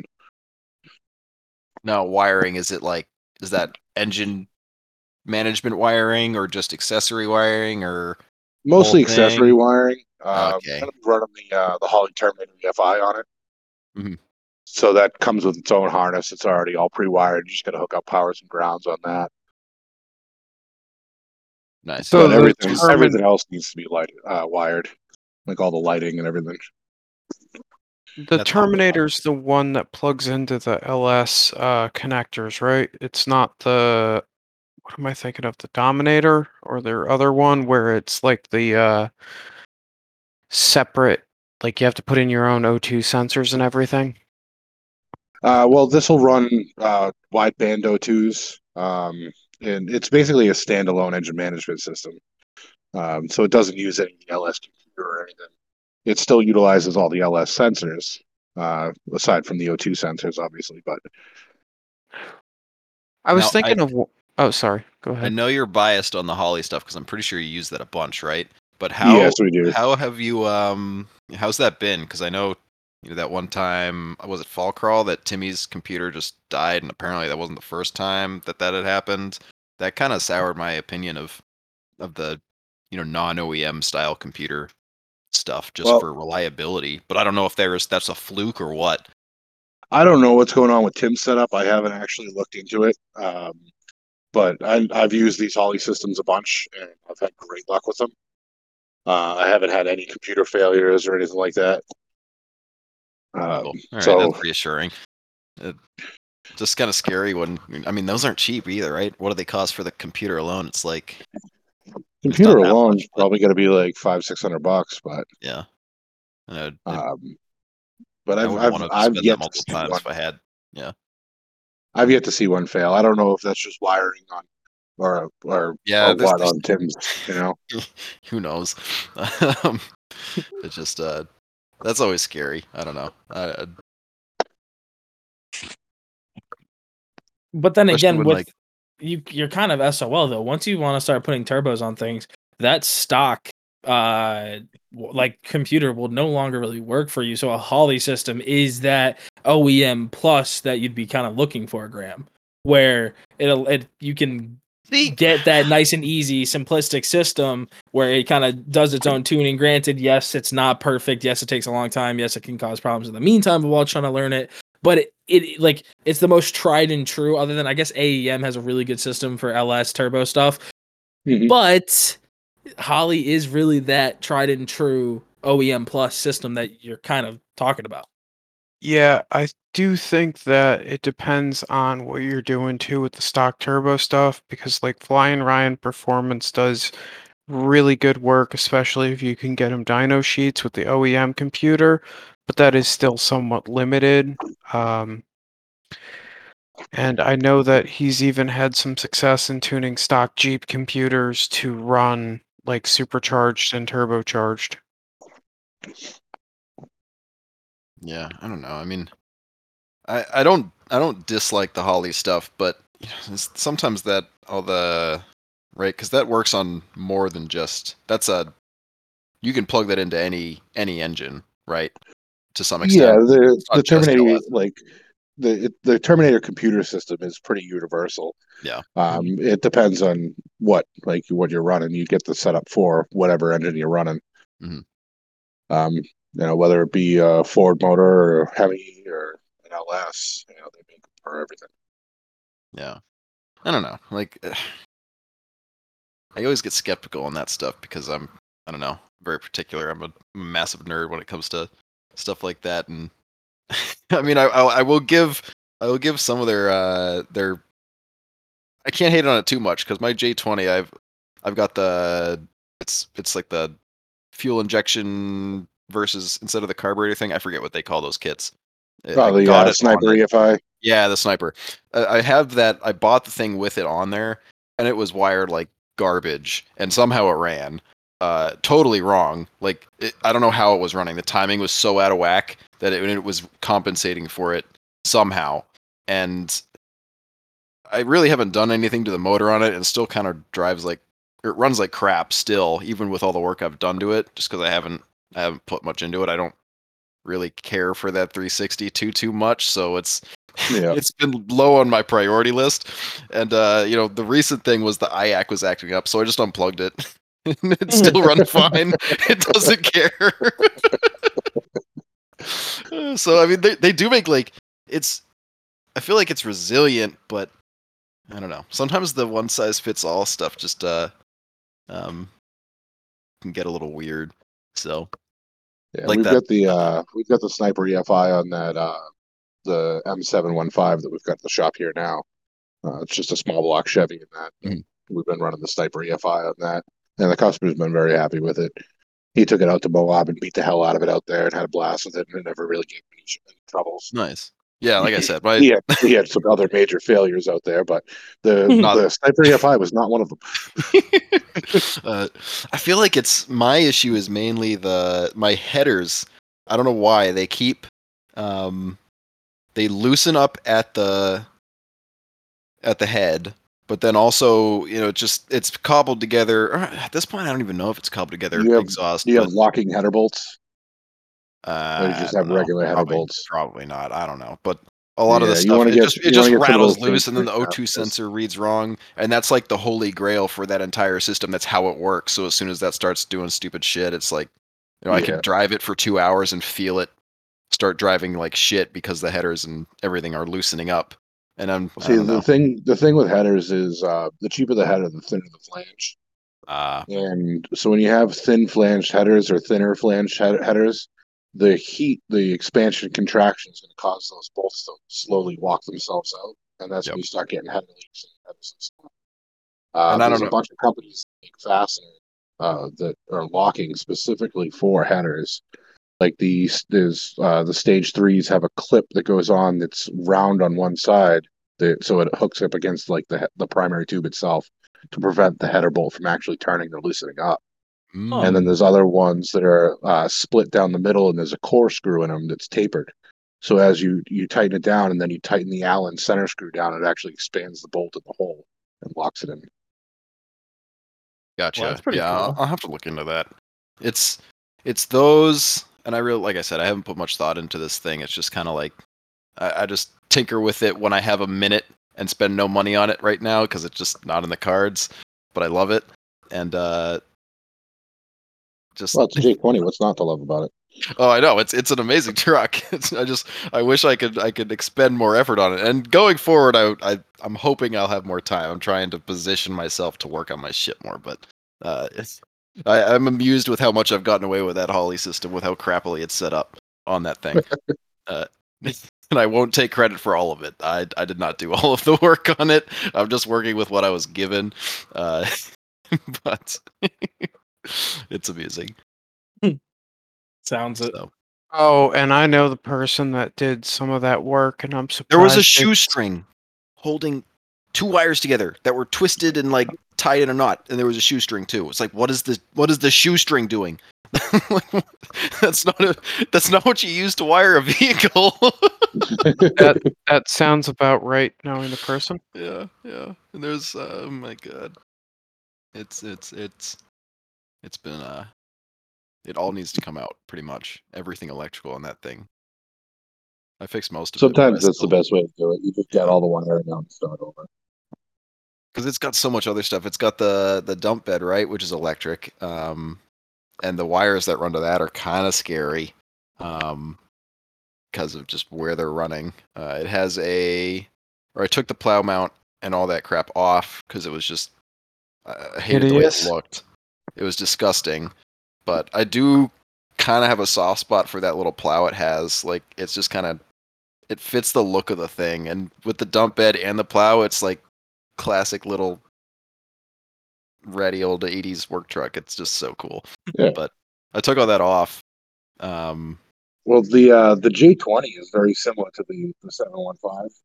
Mm-hmm. And when we got this thing originally uh, two, three years ago uh, for the customer's project, it was still twenty-four volts, so we had to gut all the wiring out of it.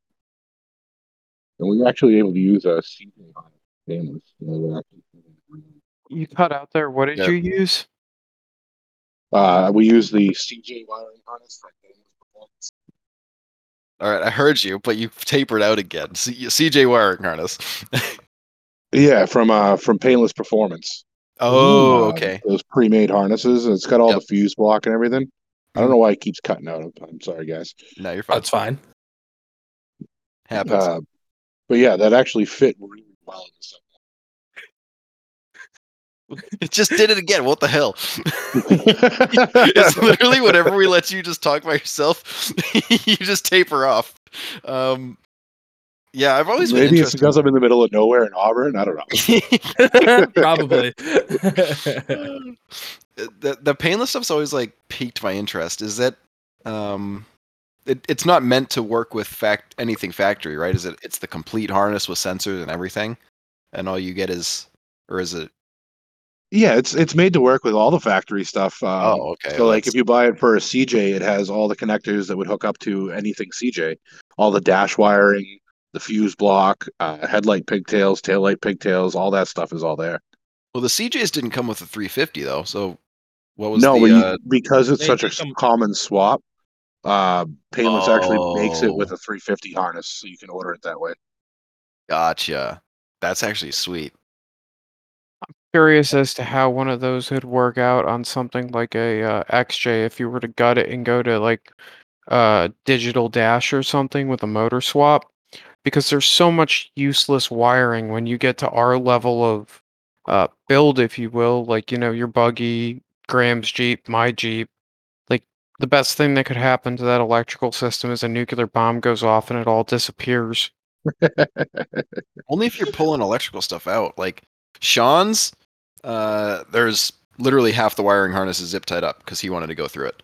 Um, it's it's kind of it's kind of ugly, not gonna lie. But I, he's got two harnesses for the thing. He's gonna splice something together to figure out exactly how he wants it. He wanted to to, to do the electrical on it, so well, gonna, yeah, let the electrician do the I'm electrical, gonna, right?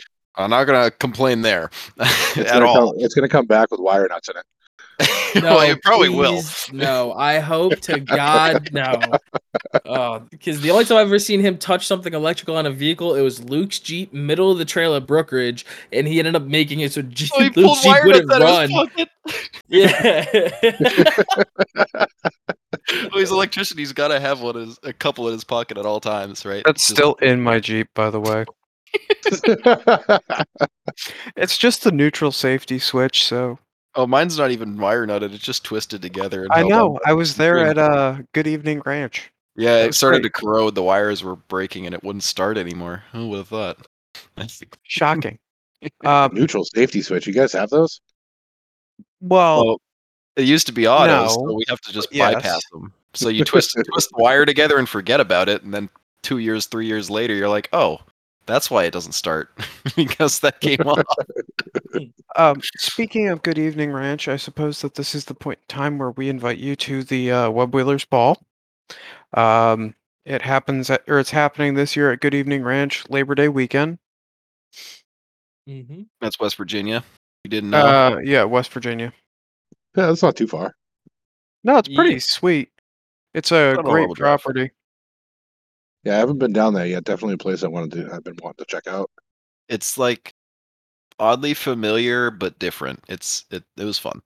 Yeah, and it's kind of like if you've wheeled Roush, uh, take the main Roush property, keep all the obstacles, but shrink the property by, down to from what is it? Roush is like thirty-four thousand acres or something, and Good Evening's about eight hundred, but it's still got the same amount of obstacles. It's sick. Yeah, so it's like one thing after another after another.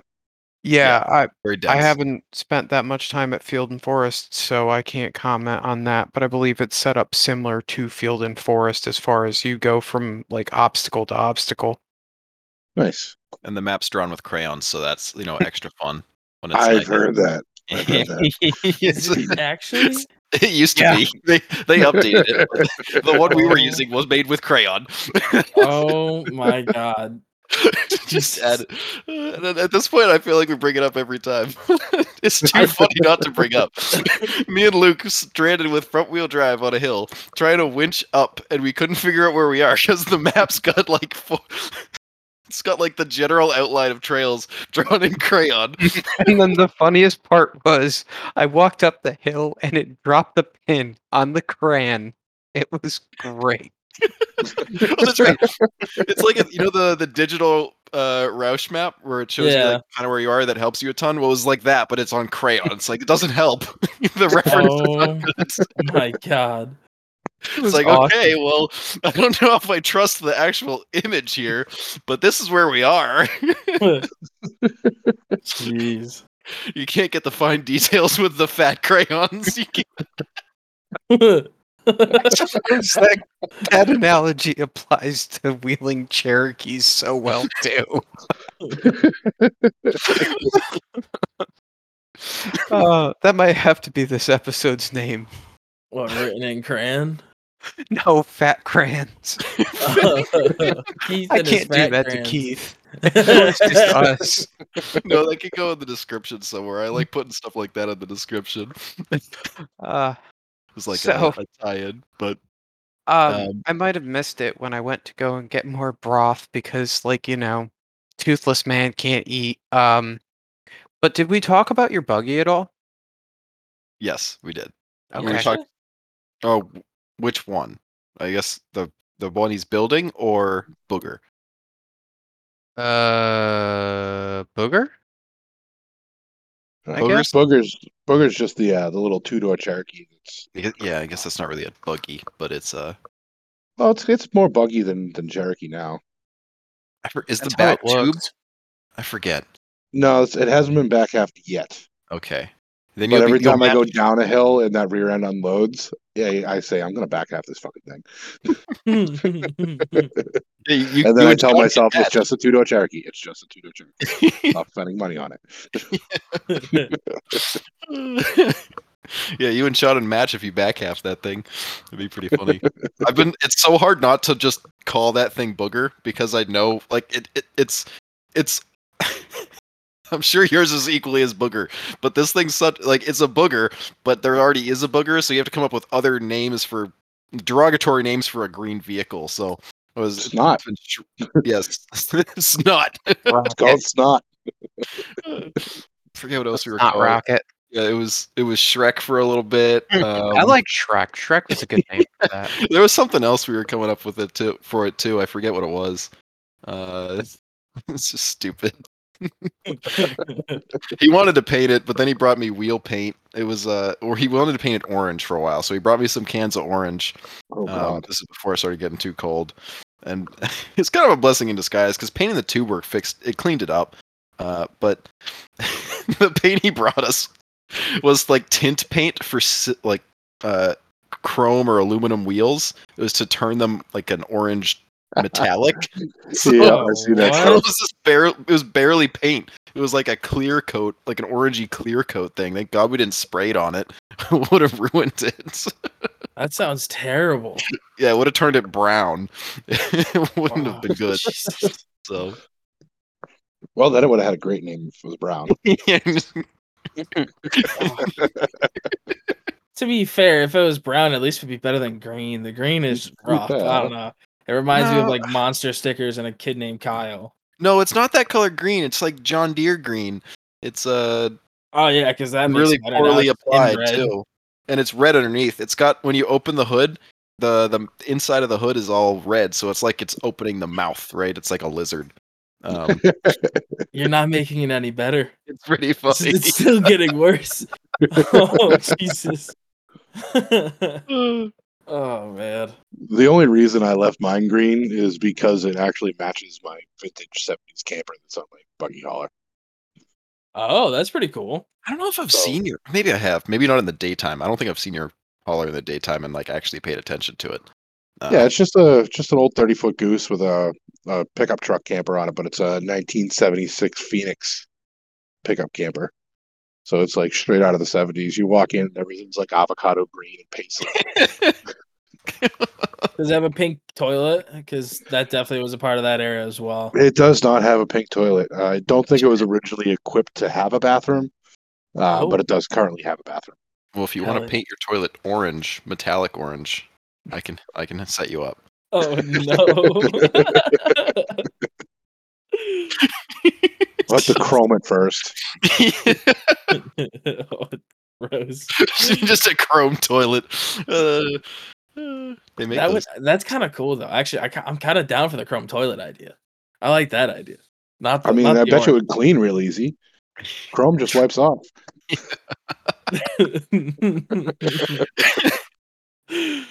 But now chrome bidet. Now that sounds pretty cool. Wow. No, oh, we're not about no. to say. This, this is America. We don't use that shit. That's what the garden hose is for. If it's that messy, just stick that through the wall. Oh no, we're, we're way off track here. We got to bring this bring this back around. Um, I was gonna try, but then I remembered that I lost my wisdom teeth and talking hurts, so I just kind of left it going. It's You've fine. Been talking. You're still talking more than Richie. Um, Ooh, that's not hard him. to do. Got him. Richie stinks. He still hasn't unmuted himself.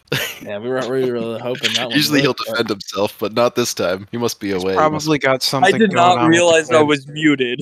Well, there you go. All right, Richie, I was wondering why no one was commenting on what I was saying about toilets. We actually chose right. to ignore that one. You weren't really muted during that. uh, okay, so pull your weight here. We we come up. We got some. You got to have some questions. You're muted. You were thinking, right? Let's uh see what you got. Uh, I wanted to ask Keith, what are some of the difficulties of running an off-road shop versus like a normal mechanic shop? Dirt. Well, I mean, the biggest challenge between an off-road shop and a normal repair shop is everybody needs automotive repair. Not everybody needs a lifted truck. So, you know, you gotta you gotta really go out there and, and advertise and find the work. The work doesn't necessarily just flow in the door like a repair shop would. Um, and the You know, the profit margins and parts availability and stuff like that are, are much different than general repair as well. Okay. So that's an added added challenge of it as well. So, like, you know, you get a car in for a brake job, you do you go, call a parts store, you get the brake pads. You get a Jeep in and it needs a, a replacement control arm or something, you got to call and order one and then wait a week for it to show up. You know, so turnaround times are a lot longer. Hello? Yeah, I- I never really thought about the possibility of finding work being one of those issues. Yeah, I mean, yeah. a lot of people do come to us, you know, and we get emails all the time for quotes and we get phone calls and stuff. But I have noticed over the years of doing this that if I'm not active on social media, if I'm not advertising, those emails and calls do slow down. So you kind of have to stay fresh in people's minds so that they think of you when they decide that they want to do that stuff. Yeah, I mean, that makes total sense, too.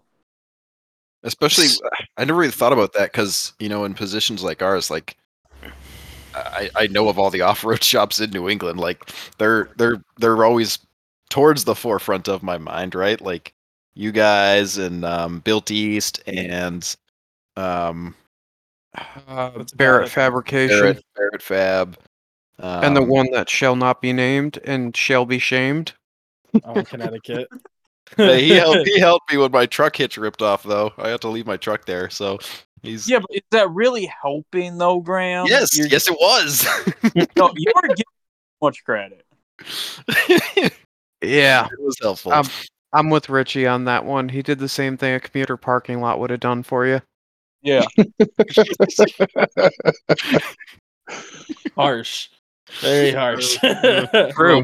Yeah, but you know, like guys like us, we're we're all in the off-road world, so we, we know these off-road shop names. You know, they come off the, the tip of the tongue very easily. Yep. But to the average consumer that just went out to Jeep Jeep dealer and picked up a brand new Jeep, they not necessarily know like what places do what. So being That's active in uh, social media, you know, that way it pops up in their news feed. They see, hey, Ratchets Off-Road just lifted this J L U with this uh, Metal Cloak lift kit, and they look at it, they're like, that looks awesome, that's what I want. And then three months later, they're like, what was the name of that? And if you're not still active, you're not gonna, they're not going to see you and yeah. say, oh yeah, that's Ratchets Off-Road. Another you know? and, another difficulty too for you guys that uh, I guess maybe not much of a difficulty, but with you being more of a heavy off-roader, or that is your like like actual rock crawling uh, background, the money's not always there with rock crawling. Like a lot of guys know, like, hey, I'm gonna have to spend X Y Z amount of dollars to get my full like my full tube chassis on trail. I can't go to an off-road shop and spend the money. But the J L guys who want the I don't know, four thousand dollars rims with all the extra lights. Yeah, it's not exciting work, but sometimes that is the work that's available. So you don't always oh, get to push that passion of like hardcore rock crawling, unless you're Dave Linehan, which then, yeah, you take your J K and you beat the shit out of in the woods. But like, that. It's funny that you mentioned it. Sully is sitting out front. When is it not? Why is every, every time I fix it, he breaks it again? Well, he's getting worked on, so his Jeep might as well get worked on in the meantime too. So kind of works. Yeah, out. it was it was just minor repair this time. He broke his drive shaft the last time he was out. Uh, he came off a lip and slammed his drive shaft on a rock and, and broke it. Oh, driver uh, error. Yeah. I have to ask about that build in particular because we've talked with Dave. What's it like having built that thing from where it was to where it is now? That's got to be a weird process to see it getting used so frequently. It kind of it's kind of cool because you know I've I've been working on this thing since it originally you know uh, still had like the, the original forty-four rear end in it, um, and same with with Alyssa's Jeep. Uh, so like to see the the progress and like the the changes over the years and everything, it's it's kind of cool. To actually see it get used is even better. You know, it's it's finally to a point where I'm really happy with the way it performs, and Davis stopped arguing with me about how to do things. So we just don't put coilovers in it. He still will not put coilovers. What was his reasoning? I forget when he talked about it. Why not? Coilovers are expensive, and coil springs perform just the same. Yep. That's his reasoning. Yep. Yeah. Mm, somebody's got to punch him in the head or something. I don't think that works. I don't think that adds up. It, it, I don't know. It does perform really well on coil springs. Um, I don't. I don't know that the for what he does with it and the drivability and stuff. I don't know that the gain would be that huge to he, to coil coil over swap this thing. Mm-hmm. He's running like uh, dual dual rate springs already, right? And I, yeah. I know he used to yeah. run Junkie Shocks, but I think he's running OK Shocks now, right? No, so, no, he's still got Deutsch Shocks for that. Oh God, well, he swears by his Deutsch Shocks. I tried, I tried to help uh, him out. to, to him, they're just a maintenance item, so you know, sixty dollars a shock here, that's no big deal. No, it's not. But, I mean, it drives really well on the road and handles very well, and then it goes out to Field and Forest and hammers all the blacks like nothing, you yeah. know? Yeah, then he goes to Brookridge and rolls it over. Uh, what now?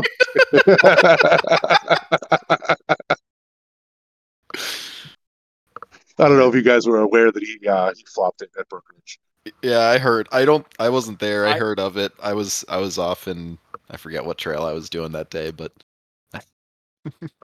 Did yeah, it run and then it stopped running right or something? I forget what exactly happened, but um, oh well, it it smokes a lot when it's on its side, but all J Ks yeah. do that. Yes. Well, I, I didn't. It, it stopped. Something was wrong with it. There was something that was actually like oh yeah, on the way home. back. He was driving it back, and it just shut off on the way home, and he couldn't drive it. He couldn't get it to restart. Classic. And then um, he got it back here, and from it being on its side, it had filled the evap canister with fuel, and the system was vapor locked, and it actually pulled a vacuum on the fuel tank from trying to run, and that's why it wouldn't run and shut off. Wow! I pulled the gas cap off, and it went. And then it fired right up. I'm sorry. Wow. How did it go? I don't know if I could make that noise again. But it, it literally, it. when I took the gas cap off, it literally took a big breath, like you could hear it stuck air in. And I was like, oh, well, all right then. is that thing doesn't have the factory tank in it. It's got a fuel cell in the back, and then it's got the factory evap system hooked up to it to keep the check engine light out on it. Mm. So that's with the way it tipped over on the right-hand side, it was actually able to dump straight fuel into the evap canister. Oh, that's kind of... So it just oh, from the tank. The yeah, the, the tank yeah. back fed to the evap. Gotcha. Yeah, yeah, yeah. yeah. That's so annoying. That, that filled, the, filled the canister, and the, the tank vents through the canister. Yeah. So it wasn't it wasn't able to actually let any fresh air into the tank. That reminds me, after the episode, I have to pick your brain a little bit. Sure, sure. Awesome. um, I don't think anyone else wants to hear any more of my fuel cell woes. Oh, geez, I swear, if we start with those again, I'm done. Done for the day. No, I, the only positive I have to say is that my fuel pump that wasn't supposed to show up till the end of the month, I got a knock on the door today and handed a fuel pump by a FedEx dude. Oh, yeah, you were crying about that. You were all pissed. All right, first off, you're lucky to get a fuel pump. Second off, you're lucky that the FedEx dude actually hands you something. You are not kidding. There. I was FedEx waiting is... for Swaybar links this morning. I'm like, where the hell is FedEx today? And I go on and check the tracking, and it says, delivered, signed by Keith Daigle. I'm like, well, shit, I didn't sign anything. oh, God. Down the other end of the tired. complex that we're in, left on the sidewalk. What? That's amazing. Yeah, um, that's typical of our FedEx drivers here. Our FedEx driver down here is super cool, and his name is, I think, Ron. And um, yeah, I gave him a beer one day, and now he makes sure to like knock on my door, and yeah, he's cool. Nice. Just hoping so. for another. He's just looking for another road soda. Yeah, that's, that's why hey. that packages take forever. Come from Tennessee to Massachusetts, the guy's drunk. Jeez. Probably. um, but you're just gonna put a beer out front and he'll knock on your door. hand hand deliver it. He'll wait there. I smelled that shit for miles. I'm on my way. uh, but yeah, goddamn FedEx, man. I've had nonstop issues with them. D- drop us off stuff supposedly dropping stuff off at my neighbor's house. Yeah, I came home at my lunch break, which was only twenty minutes after they dropped it off, checked all my neighbors' houses, and man, that's crazy. Package wasn't there, but oh, they dropped it there. Nah, fuck you. You guys tried stealing it. He said he dropped it there, and I just happened to catch it. They're crazy with it. They really are. We had we had one delivery recently from FedEx. They backed up in front of the shop and unloaded an entire Metal Cloak lift kit um, and left. Didn't say a word, left everything just sitting outside. I walk outside to go to lunch, and there's all these boxes sitting there, except for the box that contained the control arms.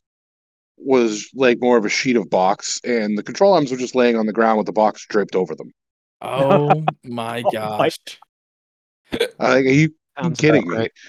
Like, what I the will, fuck? Yeah, that's pretty bad. I will say that I ordered a bunch of ammo because I shoot competition outside of here, uh, and outside off-roading, I suppose I should say. Um, and FedEx managed to lose two thousand rounds of two twenty-three on me. Mm, they didn't lose two thousand rounds of two twenty-three. No, no especially because it made it it made it halfway through Georgia and then disappeared. But the seven sixty-two by thirty-nine showed up at my doorstep, and that was a yeah. month of fighting them. Yeah, that's, that's I have an A R and I want this two twenty-three. Yeah, like, I don't I have an A K, so I have no use for this seven sixty-two. You can have that one. I'll take the other one. Intercepted.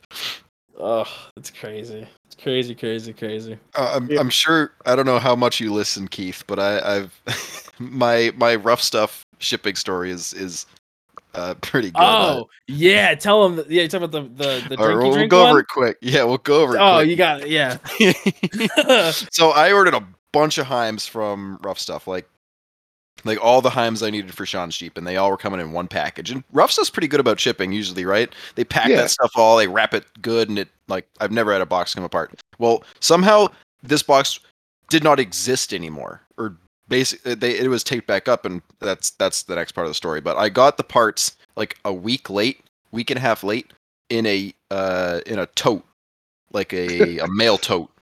With a U S U S Postal Service tote. Yeah, with, with a piece of paper taped to the top with the address on it and, you know, my name.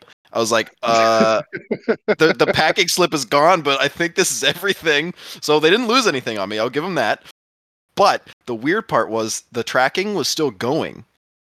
And then the tracking, when it finally did say the thing was delivered, was a, it was, it was from Rough Stuff. The, the, the label was from Rough Stuff, but it was beer. I got a, a four pack of triple I P As in the mail.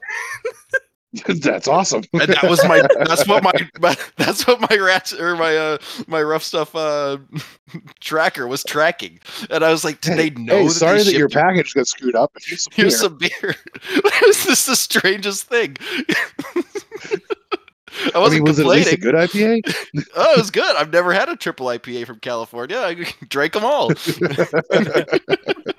I didn't even know they made triple I P As. So, you know, I'll. That's awesome. Uh, I mean, at least compensation for my uh, uh, package. No, Rough Stuff is, is definitely a great company to deal with. They do package their stuff really well. Yeah. We use a lot of Rough Stuff products. Uh, Rough Stuff, Barnes, Ballistic Fab. Uh, those are our three main go-tos for fabricated parts. Yeah, if I'm looking for fast, it's always Barnes. Um, but I'm not a huge fan of some of their brackets nowadays. Like their their generic track bar bracket. Uh, they ruined yeah. it. It used to be great, and now it sucks. Um, yeah, they, their redesign of a lot of the bracketry is, is really very poorly thought out, I think. I mean, it's like, it's.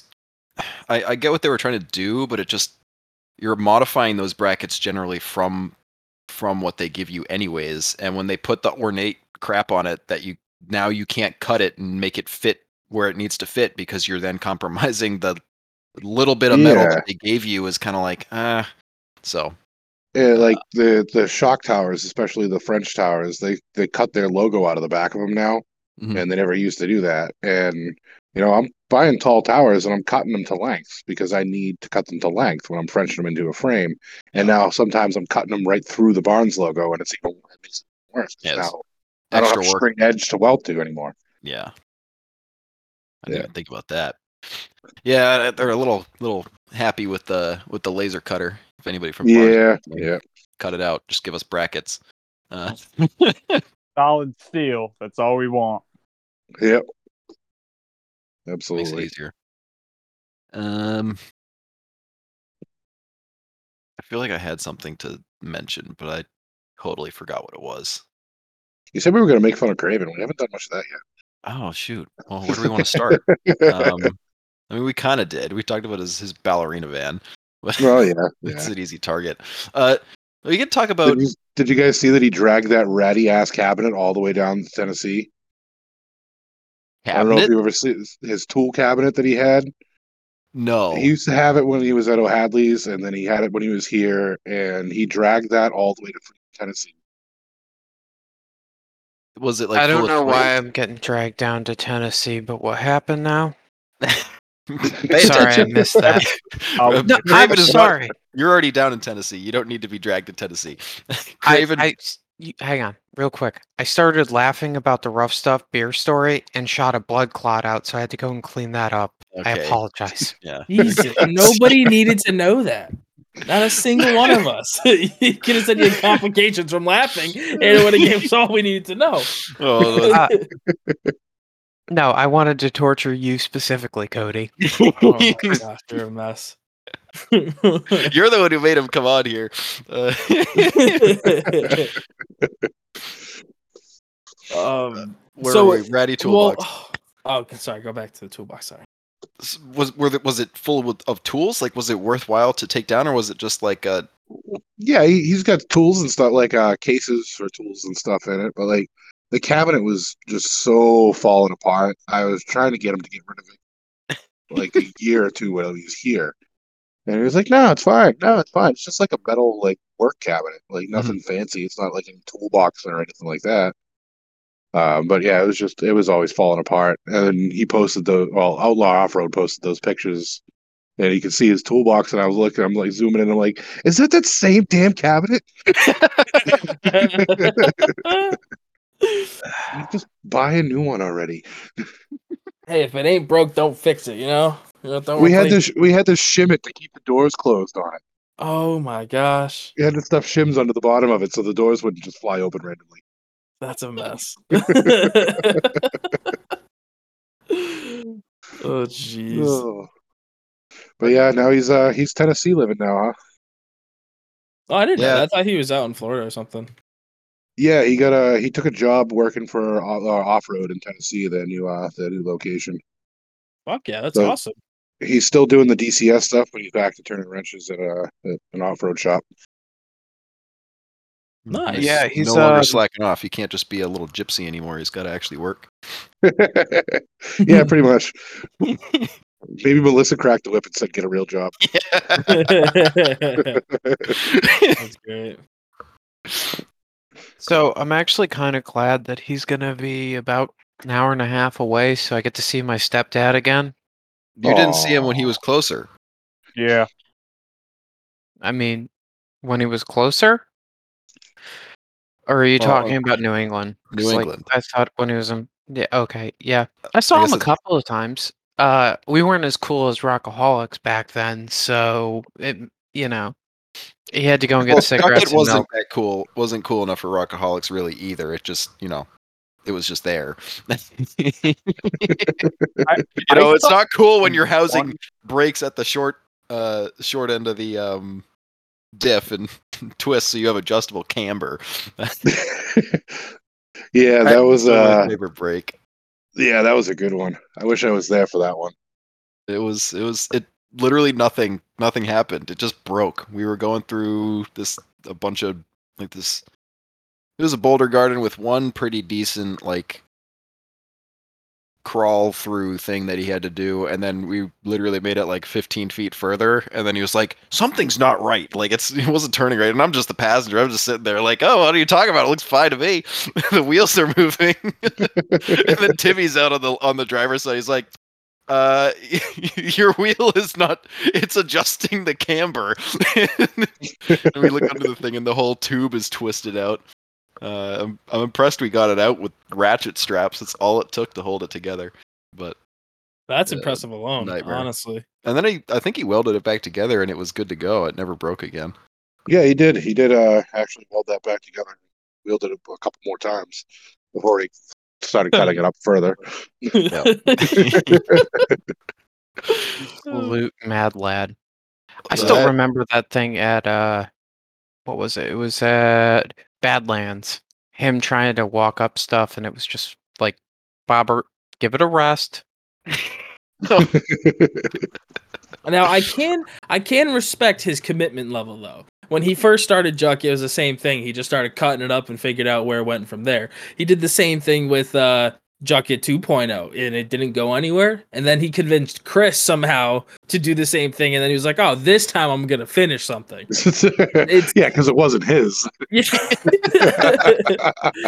So I can respect his commitment level of like, you know, fuck it, we'll just see what happens. Like, I can get behind just that. Just cut everything but the two by sixes out, and then you know, see what gets put back together. Sometimes it's nothing. Sometimes it's Chris's buggy, which apparently wasn't good enough to keep because he traded it.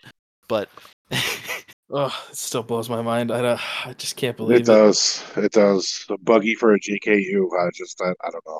And now he's moving to Arizona. He's leaving us fully. So it's like, oh, he was playing four D chess. That's what that's what he was doing, right? Is uh, that plan was in motion. The the decisions he's made has definitely been to uh, you know.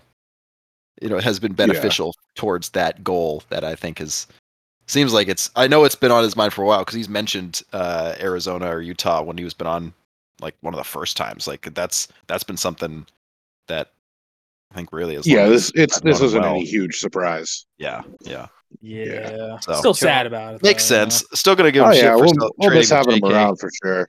And trading for the J K and uh, yeah, not having him around is gonna.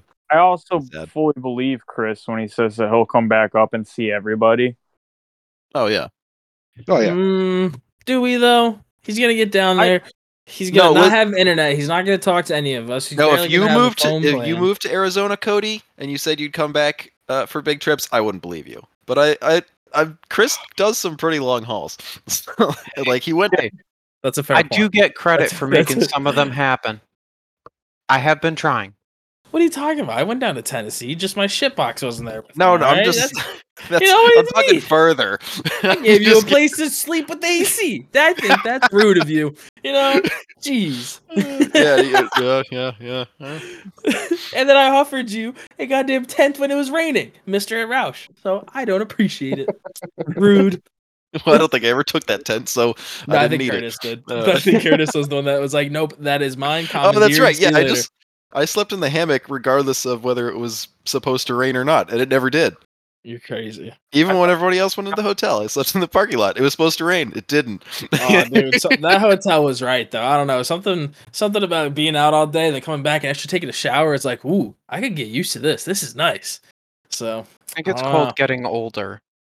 Keith, yeah. Can you advise? Oh, yeah. Really? Damn, that's rude. No, I did just turn forty, and I'm definitely feeling it. Oh, that's um, not even that old. You're barely older than us. Oh, I just like... have to throw a little bit of shade because he's got like thirteen years on me. yeah, um, I remember. I remember being a youngin.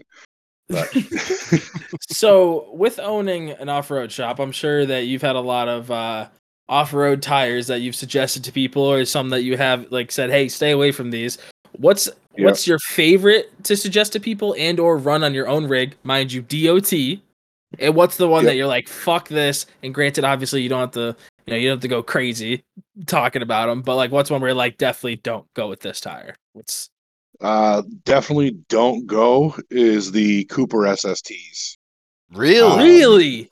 Yeah, sidewalls tear super easy. Um, so I don't recommend those. Um, as for do recommend, if it's going to be a dual purpose rig, wheeling and, and daily driving, you you can't really beat the the Razor, uh, the Maxxis Razors. They're an incredible dual purpose tire. Uh, that's what I have on my Gladiator personally. Um, I've sold tons of sets of them. I absolutely love them. Uh, for the average Joe that does a lot of driving around town and wants to take it off, you know, every other weekend or a couple times here and there, we usually go with like a Toyo AT or a Falcon Wild Peak or something like that. Yeah, that's a solid answer right there. Now, I'm really surprised by the S C T Pro as the not best, or not not not as the not best, but like as something that you you dislike, because I've heard so many good stories about running yeah. S C T Pro, so I'm blown away by this. Traction wise, they work really well. Um, overall, they're a pretty good tire, but for New England, I just don't think they're cut out for it. We have a lot of rocks and roots that stick out of our trails, and the sidewalls are so weak. I've seen more punctures on sidewalls in those than any other tire. Now, how do you feel about a Goodrich or B F Goodrich um, K M three? The new, the newer mud train that they have there? I've always heard horror stories about them, but I know that some people love them. You know, the, the K M three is not an awful tire. I don't think it's the the one of the better tires for off-roading. Uh, they don't wear great for the street. They they definitely chop up real fast. Mm-hmm. Um, but off-road, they do have some good traction. You know, it's I, I just think there's a lot better options out there than that tire. So I just want to throw in real quick with that. I think the K M two was better. The K M two definitely was better than the three. So before they got um the contract with Jeep to put them on all the new J Ks, you're saying that they were better then? Yeah. Yeah, they were better then. Yeah, because a friend of mine, uh he has a smaller Cherokee. He's planning on putting... And, and people listening, please, please, for the love of God, stop putting B F G all-terrains on your cars for winter tires. They are not winter tires. Thank you. They are the worst, hands down, the worst tire I've ever experienced. I've never even bought in one, or a pair of them, or a single one. They are just... They, from... They're like mounting snowmen to your to your wheels. Yes. Like, all they do is collect snow and ball up and then go sliding down the road and careening and saying, I don't know why I have brand new tires. Oh. Dad swears by the O G uh, B F G all-terrains. And yeah, and the worst. Absolute worst. Oh, yeah, he swears I, I by couldn't... the originals. He hates the new ones. Like, he put a set of the new ones on that truck, and he got them off of that truck very quickly and found a set of the old style and put them back on. He's not a very logical person, but... I had the uh, the K O twos on my on my shitty old G M C, and I, even in the rain... You like it, it you could feel the traction just disappear. It had yeah. it was it was just not good. Like you, yeah. you know what's funny about those tires though? I have a set of the General Grabber A Ts, which are pretty much direct copies, let's be honest. They have a little bit more siping. I really don't enjoy those tires, but I kind of like for the price point they weren't terrible, but they are better than the uh eight the B F Goodrich A Ts. The only thing that they really suck at, they almost work just like a mud terrain, where in that thin snow, even with weight in the back of my truck and all that stuff, or four wheel drive, they do slip and slide. Uh, but in deep snow, they're fantastic. So that's something to throw out there if they want that style. I mean, they are loud too, which kind of sucks. They're super fucking loud. Um, for an AT, which I'm surprised by. My mud terrains are way quieter than the A Ts. Doesn't even make sense. You know, the uh, the General Grabber A T, it was nice when they, they first came out because they were an affordable all-terrain that really looked like the B F G that, you know, worked reasonably well. They weren't like great, great, but they didn't suck like absolute trash. And then they got popular, and now they're expensive, and they cost just as much as a B F G. Not to, I, you know, it's funny to me. COVID making so when I bought my uh, General Grabber mud terrains, they were one eighty a tire, mounted and balanced for thirty-fives. Fantastic price point for a thirty-five. My mm-hmm. buddies now are trying to uh, get a set, and he was saying it's somewhere up in like the two eighty to three hundred range for one. Yeah, blows yeah, my fucking mind. At that fucking the, price, just buy a goddamn set of Nittos for three ten a tire. Well, well he's not gay. So higher prices after COVID have been ridiculous, like through the roof, ridiculous. Mm-hmm. Um, yeah, you know, I'm like, trying to get a spare, and my spare is going to be about five hundred bucks. Crazy. Like, Falcon Wild Peak M Ts right now, for in a thirty-five inch, are selling for about four twenty-five a piece. What? Yep. Yeah. Before before a seventeen inch rim. Yeah. For a okay, seventeen so inch rim. That I can kind of see. I know that they always kind of bump the prices up for the seventeens, but I don't know. That still seems nuts. Like yeah, that's that's about retail on them. Yeah, fuck that. Can we just like go with uh like duct tape? You think we could like make a wheel out of duct tape and it would work well enough? Oh, I'm sure we could. I mean, the old adage, don't if you can't duck it, fuck it, right? Exactly. It just blows my mind. I just can't believe how crazy prices have gone up for everything. Yeah, you want to know what's fucking steel crazy. Prices, hot rubber, any, anything that, like the industry uses. Well, at least steel has gone down a little bit. Uh, yeah. One of our friends was just saying that he paid what nine seventy-five for Dom, which in still Pennsylvania. Oh, in Pen he had he would have had to have driven to. You're talking Pennsylvania? About Mark, right? Yeah, yeah, he, that was in Pennsylvania.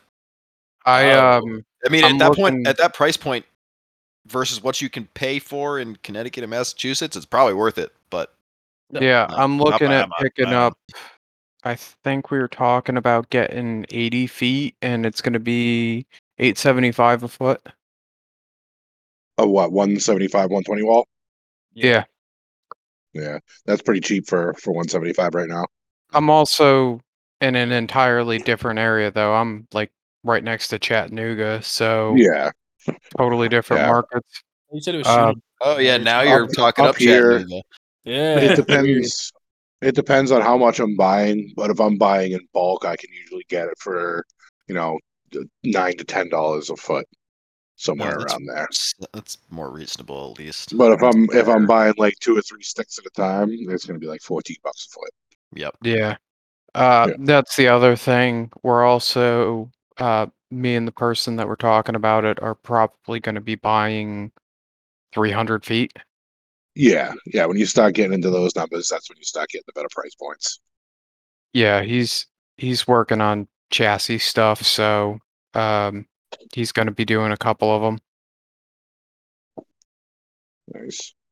Yeah, it's cool. Yeah, um, I usually try to keep a couple sticks in stock for just stuff we need around the shop. I usually don't try to sit on too much of it. So Makes real sense. Quick, hopping back to the tire stuff, you know what's crazy? Stickies are actually almost the same price as D O Ts. For me to I get, I know a, it is crazy I, that the sticky prices, the D O Ts are catching up to the stickies.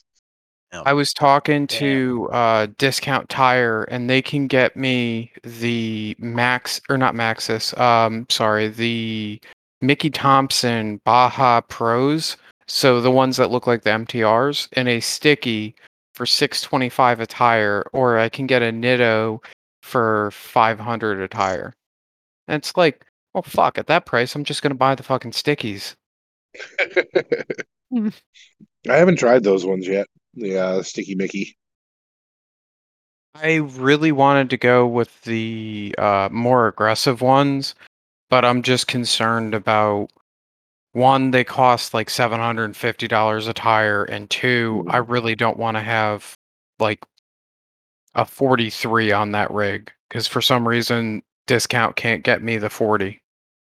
Yeah, well, it's all uh, manufacturing is, you know, all over the place on what they're actually making as far as the stickies, so they might not yeah. be able to get the forty because they just don't have any forties available.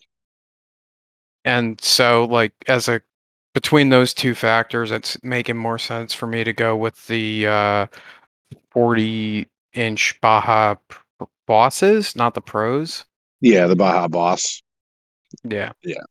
So that's something that I'm looking towards next year. Um, that'll be cool.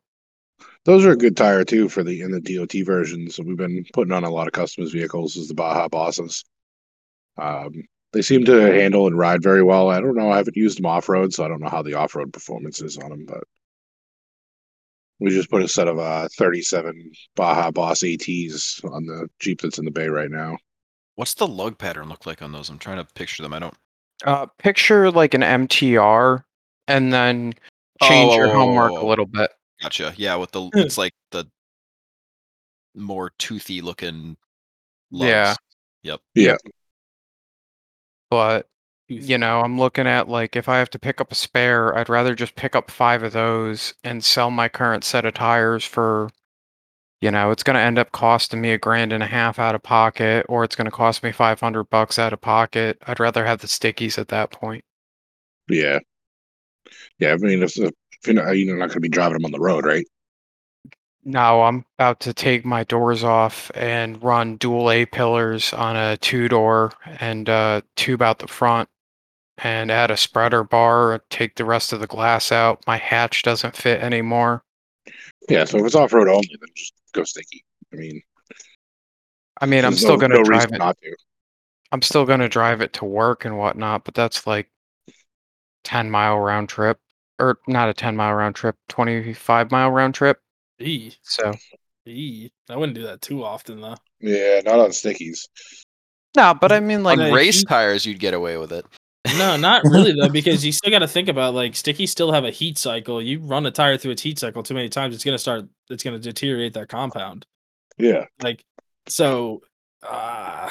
I don't know. I don't think that's necessarily. Does it have yeah. like a countdown, Cody? Is there something inside them that says, okay, that's. It's, I mean, you could look at any other tire manufacturer, whether it be for drag racing or for like road car use. Like, I mean, look at uh, Toyo or Triple R's.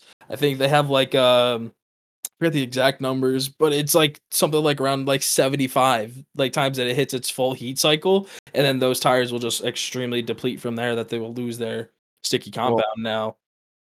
Just saying, you go too many. So seventy-five, seventy-five burnouts, and then they're done. You have to buy new ones. Yeah, that's a lot of burnouts.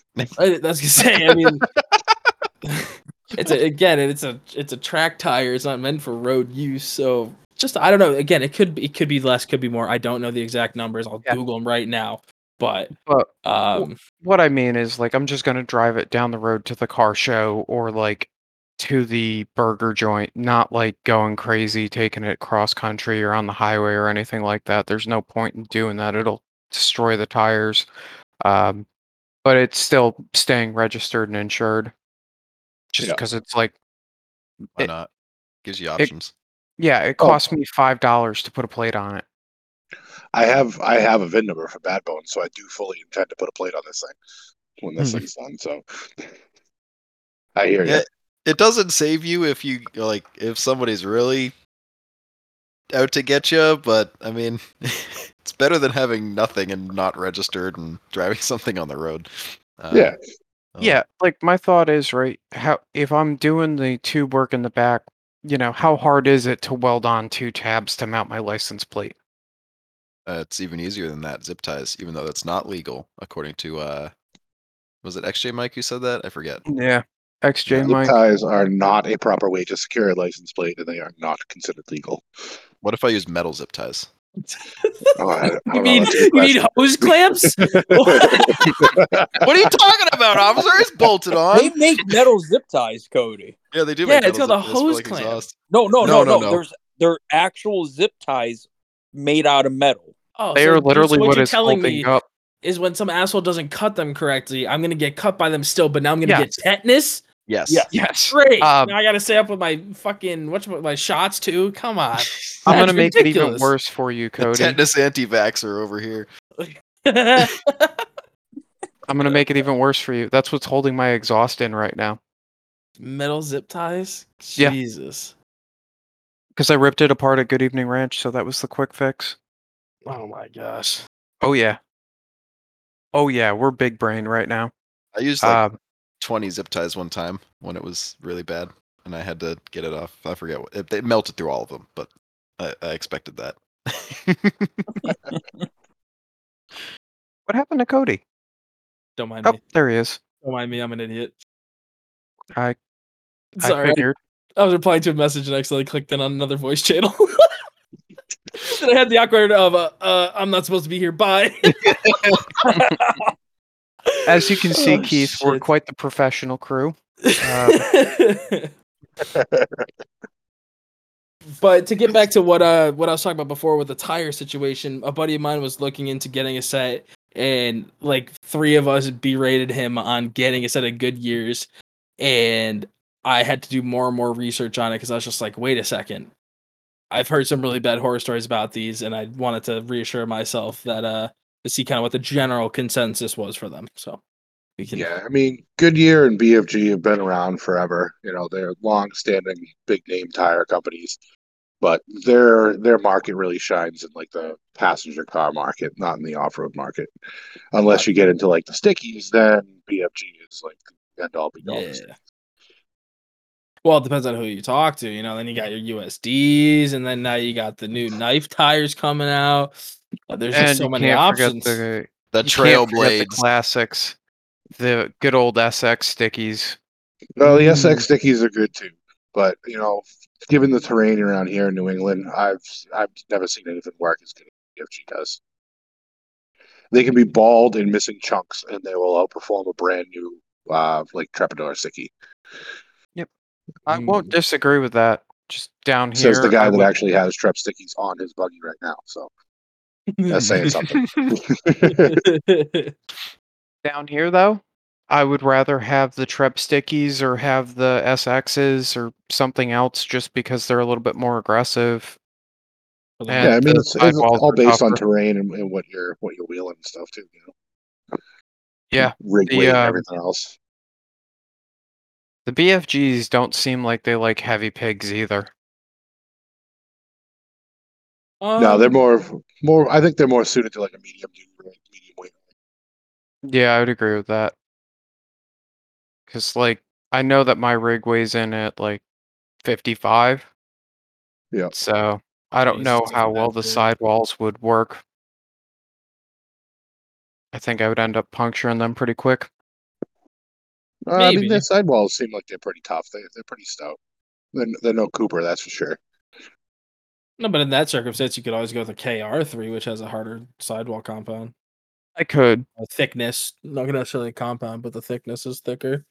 I could, but we all know what's going to happen because I'm a cheap bastard. I'm going to go with the Mickeys. Yeah, that's a fair point. You're not. Well, sometimes budget di- dictates what you can run for parts. Yep. Mm-hmm. But then it hurts to pay things twice. So sometimes it's just buy once, cry once kind of a thing. Yep, yep. No, I prefer to cry multiple times throughout the process. Yeah, but at least the company sends you beer after they fuck you without with time prices. They're like, yeah, he may be sad, but at least he has beer. Drawing beer. I, I really wish we could find out why they actually sent you beer. I don't think I don't know what ha- I couldn't tell you. I don't think Rough Stuff sent it to me, but it came from California. It, it's It blows my I mind. Think, I think the packages probably got mixed up. Somebody got a whole thing of Himes in a fucked up box. Yeah, but the thing is, like, the other weird part is technically shipping beer is illegal. Like, you're not supposed to do that unless you're like a registered like beer shipping yeah. company. That's not, it's could not you, allowed. Could you shipping it to somebody that's underage. underage yeah. Yeah. Um, and it's, and the fact, so, so I didn't, I didn't mention it. One of them was broken. Like, one of the cans had exploded. So it wasn't packaged properly. It li- literally was beer in a box, like mm. with no packaging, no nothing. It wasn't yeah. like, generally, if you're buying from a reputable beer uh, shipper, I feel like they're going to package that stuff so it doesn't explode, because that's another problem is if your stuff explodes, then they don't have to deliver the package, or the, you know, it's, it, it's a whole other problem. Maybe that's what happened. Maybe, maybe the can of beer exploded and soaked your Heim joint box. Your Heim joint box fell apart, and they just assumed that it was the beer box. And mm. stabbed, so I got the beer, beer too. Yeah. Did you did you have all of your Heims? Because I wonder if it yeah. then exploded. Then all the Heims like rolled around the fucking airplane, and they had to go chasing Heims for like three hours. They're like, dang it, missed the truck. We'll just send him the beer. The one guy's gonna get no beer, but it'll be kind of fine. Well, some guys expected that... some guys expecting his beer, and he gets a Heim joint. He's like, what the hell? It's a small like three eighths one, so he's like, God damn, this thing's fucking useless. No, I don't know. It was, it was weird. Like, I would have expected if they had opened that package and looked at it, like, they don't have to continue shipping that because it's not something you're supposed to ship. But yeah. I don't know. It, weird shit happened. What if it was a new guy and he was like upset because maybe he dropped it? What if I'm sure there's definitely the people who have been like, "This is beer, but I'm still shipping it out of spr- out of out of spite." How you uh, almost said Sprite? Yeah, I did almost say Sprite. Oh, uh, that's funny. Yeah. But so, do you have any uh, trips that you're really looking forward to that you know is going to be up and coming? Nothing, nothing huge on my radar right now. Um, like I said, my toe pig's down, so I'm trying not to plan too far out, um, or because I just don't know exactly what's going to happen with that yet. I know the transmission is going to be ridiculously expensive to get fixed, so not so, planning on uh, too much right now. Dang. Well, so what we need to do is people listening. You need to help Keith by sending him projects so he can get more money from you so he can fix his shit. All right, so one of you listeners better at least go there and help the man out. Jeez, these guys are slacking, working on their own rigs, not helping out the homies. That's fucked up. These listeners, man. um, I don't care if you live in Georgia. I'm sending it to New Hampshire. Absolutely, truck it up there. I don't. No excuses. All right, we'll get. I do have the- a. I do have a project coming in from uh, upstate New York in February. It's pretty cool. Ooh. That's, That's pretty cool. Sweet. Yeah, I'm going to be doing some uh, three-link uh, coilover conversion, uh, tons on a, on a J T. That'll be sick. Fuck yeah, yeah. That's awesome. So, actually, you'd be a really good person to ask this. What's your thoughts on the new eco-diesels? Um, well, funny you should ask that because I'm staring at one in the bay right now. Um, I haven't really driven it too much, or... you know, wielded or anything, so I don't know exactly how it is performance-wise. Seems like it's pretty clean. Uh, better person to ask on overall thought would be Ricky down at Barrett Fab. He's got the uh, the Eco Diesel J T, mm. so he's got some experience with it. He has, he personally owns one. Underneath on this J L that I got in here, um, it's, you know, there's some things that are different and some things that are, are packaged like I'm like, why did they do that? Um, but hopefully they don't have the same issues that the Eco Diesel F one fifty or F one fifty, the Dodge fifteen hundreds had, where they were extremely underpowered to try to, was it to meet emissions or to try to reach their miles per gallon goal? Something I remember. Yeah, that probably had, miles per gallon goal. The E P A stuff was the way they cracked down on them and try to make them, you know, get all this miles out of everything. Hopefully it doesn't have similar issues to that, because it seemed pretty cool. Like, at least it was ambitious where they were offering what the turboed four cylinder, they were offering the normal V six, then they were offering the Eco Diesel, right? Those were the three. Yeah, uh, the three main options. Um, because you get the the two point oh turbo, uh, or you got the uh, three point six or the three point six uh, Eco Boost. Mm-hmm. Is it Eco Boost? I forget what it's called. Um, but yeah, so they get two different options for the three point six and then the three liter Eco Diesel. Um, it's pretty cool. So, I'm looking at the thing right now, and it's, you know, it's jammed in here pretty tight. It's a pretty tight package. It's actually the it, first time I opened the hood on this thing. Is it an inline four, or or what is it? What is the actual displacement other than three three liter? Um, looks like it's actually a V six. Oh yeah, shit, it could be a V six. Cool. Yeah, I didn't know that. Interesting. Huh. That's pretty cool. Um. Hmm. Well, alrighty. So we're kind of slowing down here. So now we're gonna kind of get into the uh, the nitty gritty of it. Do you have any small animal facts for us? Small the animal yeah. facts. Yeah, yeah. Mm. But this now is the important stuff here. Yes, this is where we really get into it. um, I'm not sure that I have any small animal facts. Regular animal facts. Mm, tall um, animal facts, like large. Yeah, it could be big animal too. Could be a mammal. We don't care. Uh, we don't discriminate. Could be an amphibian. If you're trying to ship a manatee, uh, we we've talked about that. We it's have a guy. Really, yeah, we we do know a guy. That was a weird episode. Great that was dude. An amazing episode. I I still forget who was that again. That was Kyle uh, oh, from Haul and Crawl. Yes, I oh. forgot about that. You can actually ship a manatee, huh? Apparently, you yeah. can. Yeah, I think he is a packaging engineer. I mean, you're not, I know you're not even allowed to like pet them. Like when you're kayaking down in Florida with manatees, you're not even yeah. supposed to touch them. Oh, well, apparently you can put them in planes. Like I can put one on a plane. So, supposedly, he's a packaging engineer, and he got con- asked to consult on this project because they had to drop ship a manatee, or he stole a manatee. We really didn't get the full details on it. You never know. I mean, they are pretty cool. They're like sea cows. I wouldn't mind um, having a manatee. A ship at a normal cow. I can. That that sounds I, like a. I actually nightmare. Just found out that there was actually a species like the manatee that was actually called sea cow that went really? extinct in like the eighties. I think it was. What? That's crazy. What? Yeah, like the, there was a separate species from the manatee that looked very similar to the manatee, but it was noticeably different, called the sea cow. Let me guess, it was a... only in Torrington, Connecticut. No. It no, had brown I... spots. Just like the beefalo? Yeah. The beefalo? The beefalo is real. So I can confirm that beefalos do exist. Um, yeah. Oh, I, did I ever tell you guys that I found out that the beefalo actually escaped a couple times from the sanctuary yes. down in Florida? What the hell is a beefalo?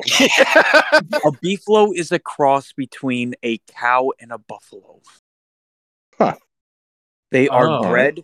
They are bred because they have very, uh, very similar. Um, uh, they taste like buffalo, basically. No, yeah. no, no. I'm they, sure it's, not, it's not that. It's not that they taste sure, like horse tastes buffalo. Like cow too. It's they, I think most animals are tasty. They are a, they end up being larger than a normal cow, but they have the temperament of a cow because buffaloes are dicks.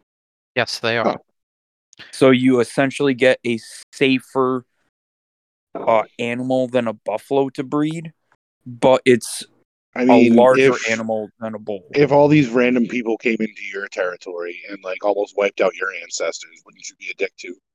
Yeah, I mean, just a little. Um,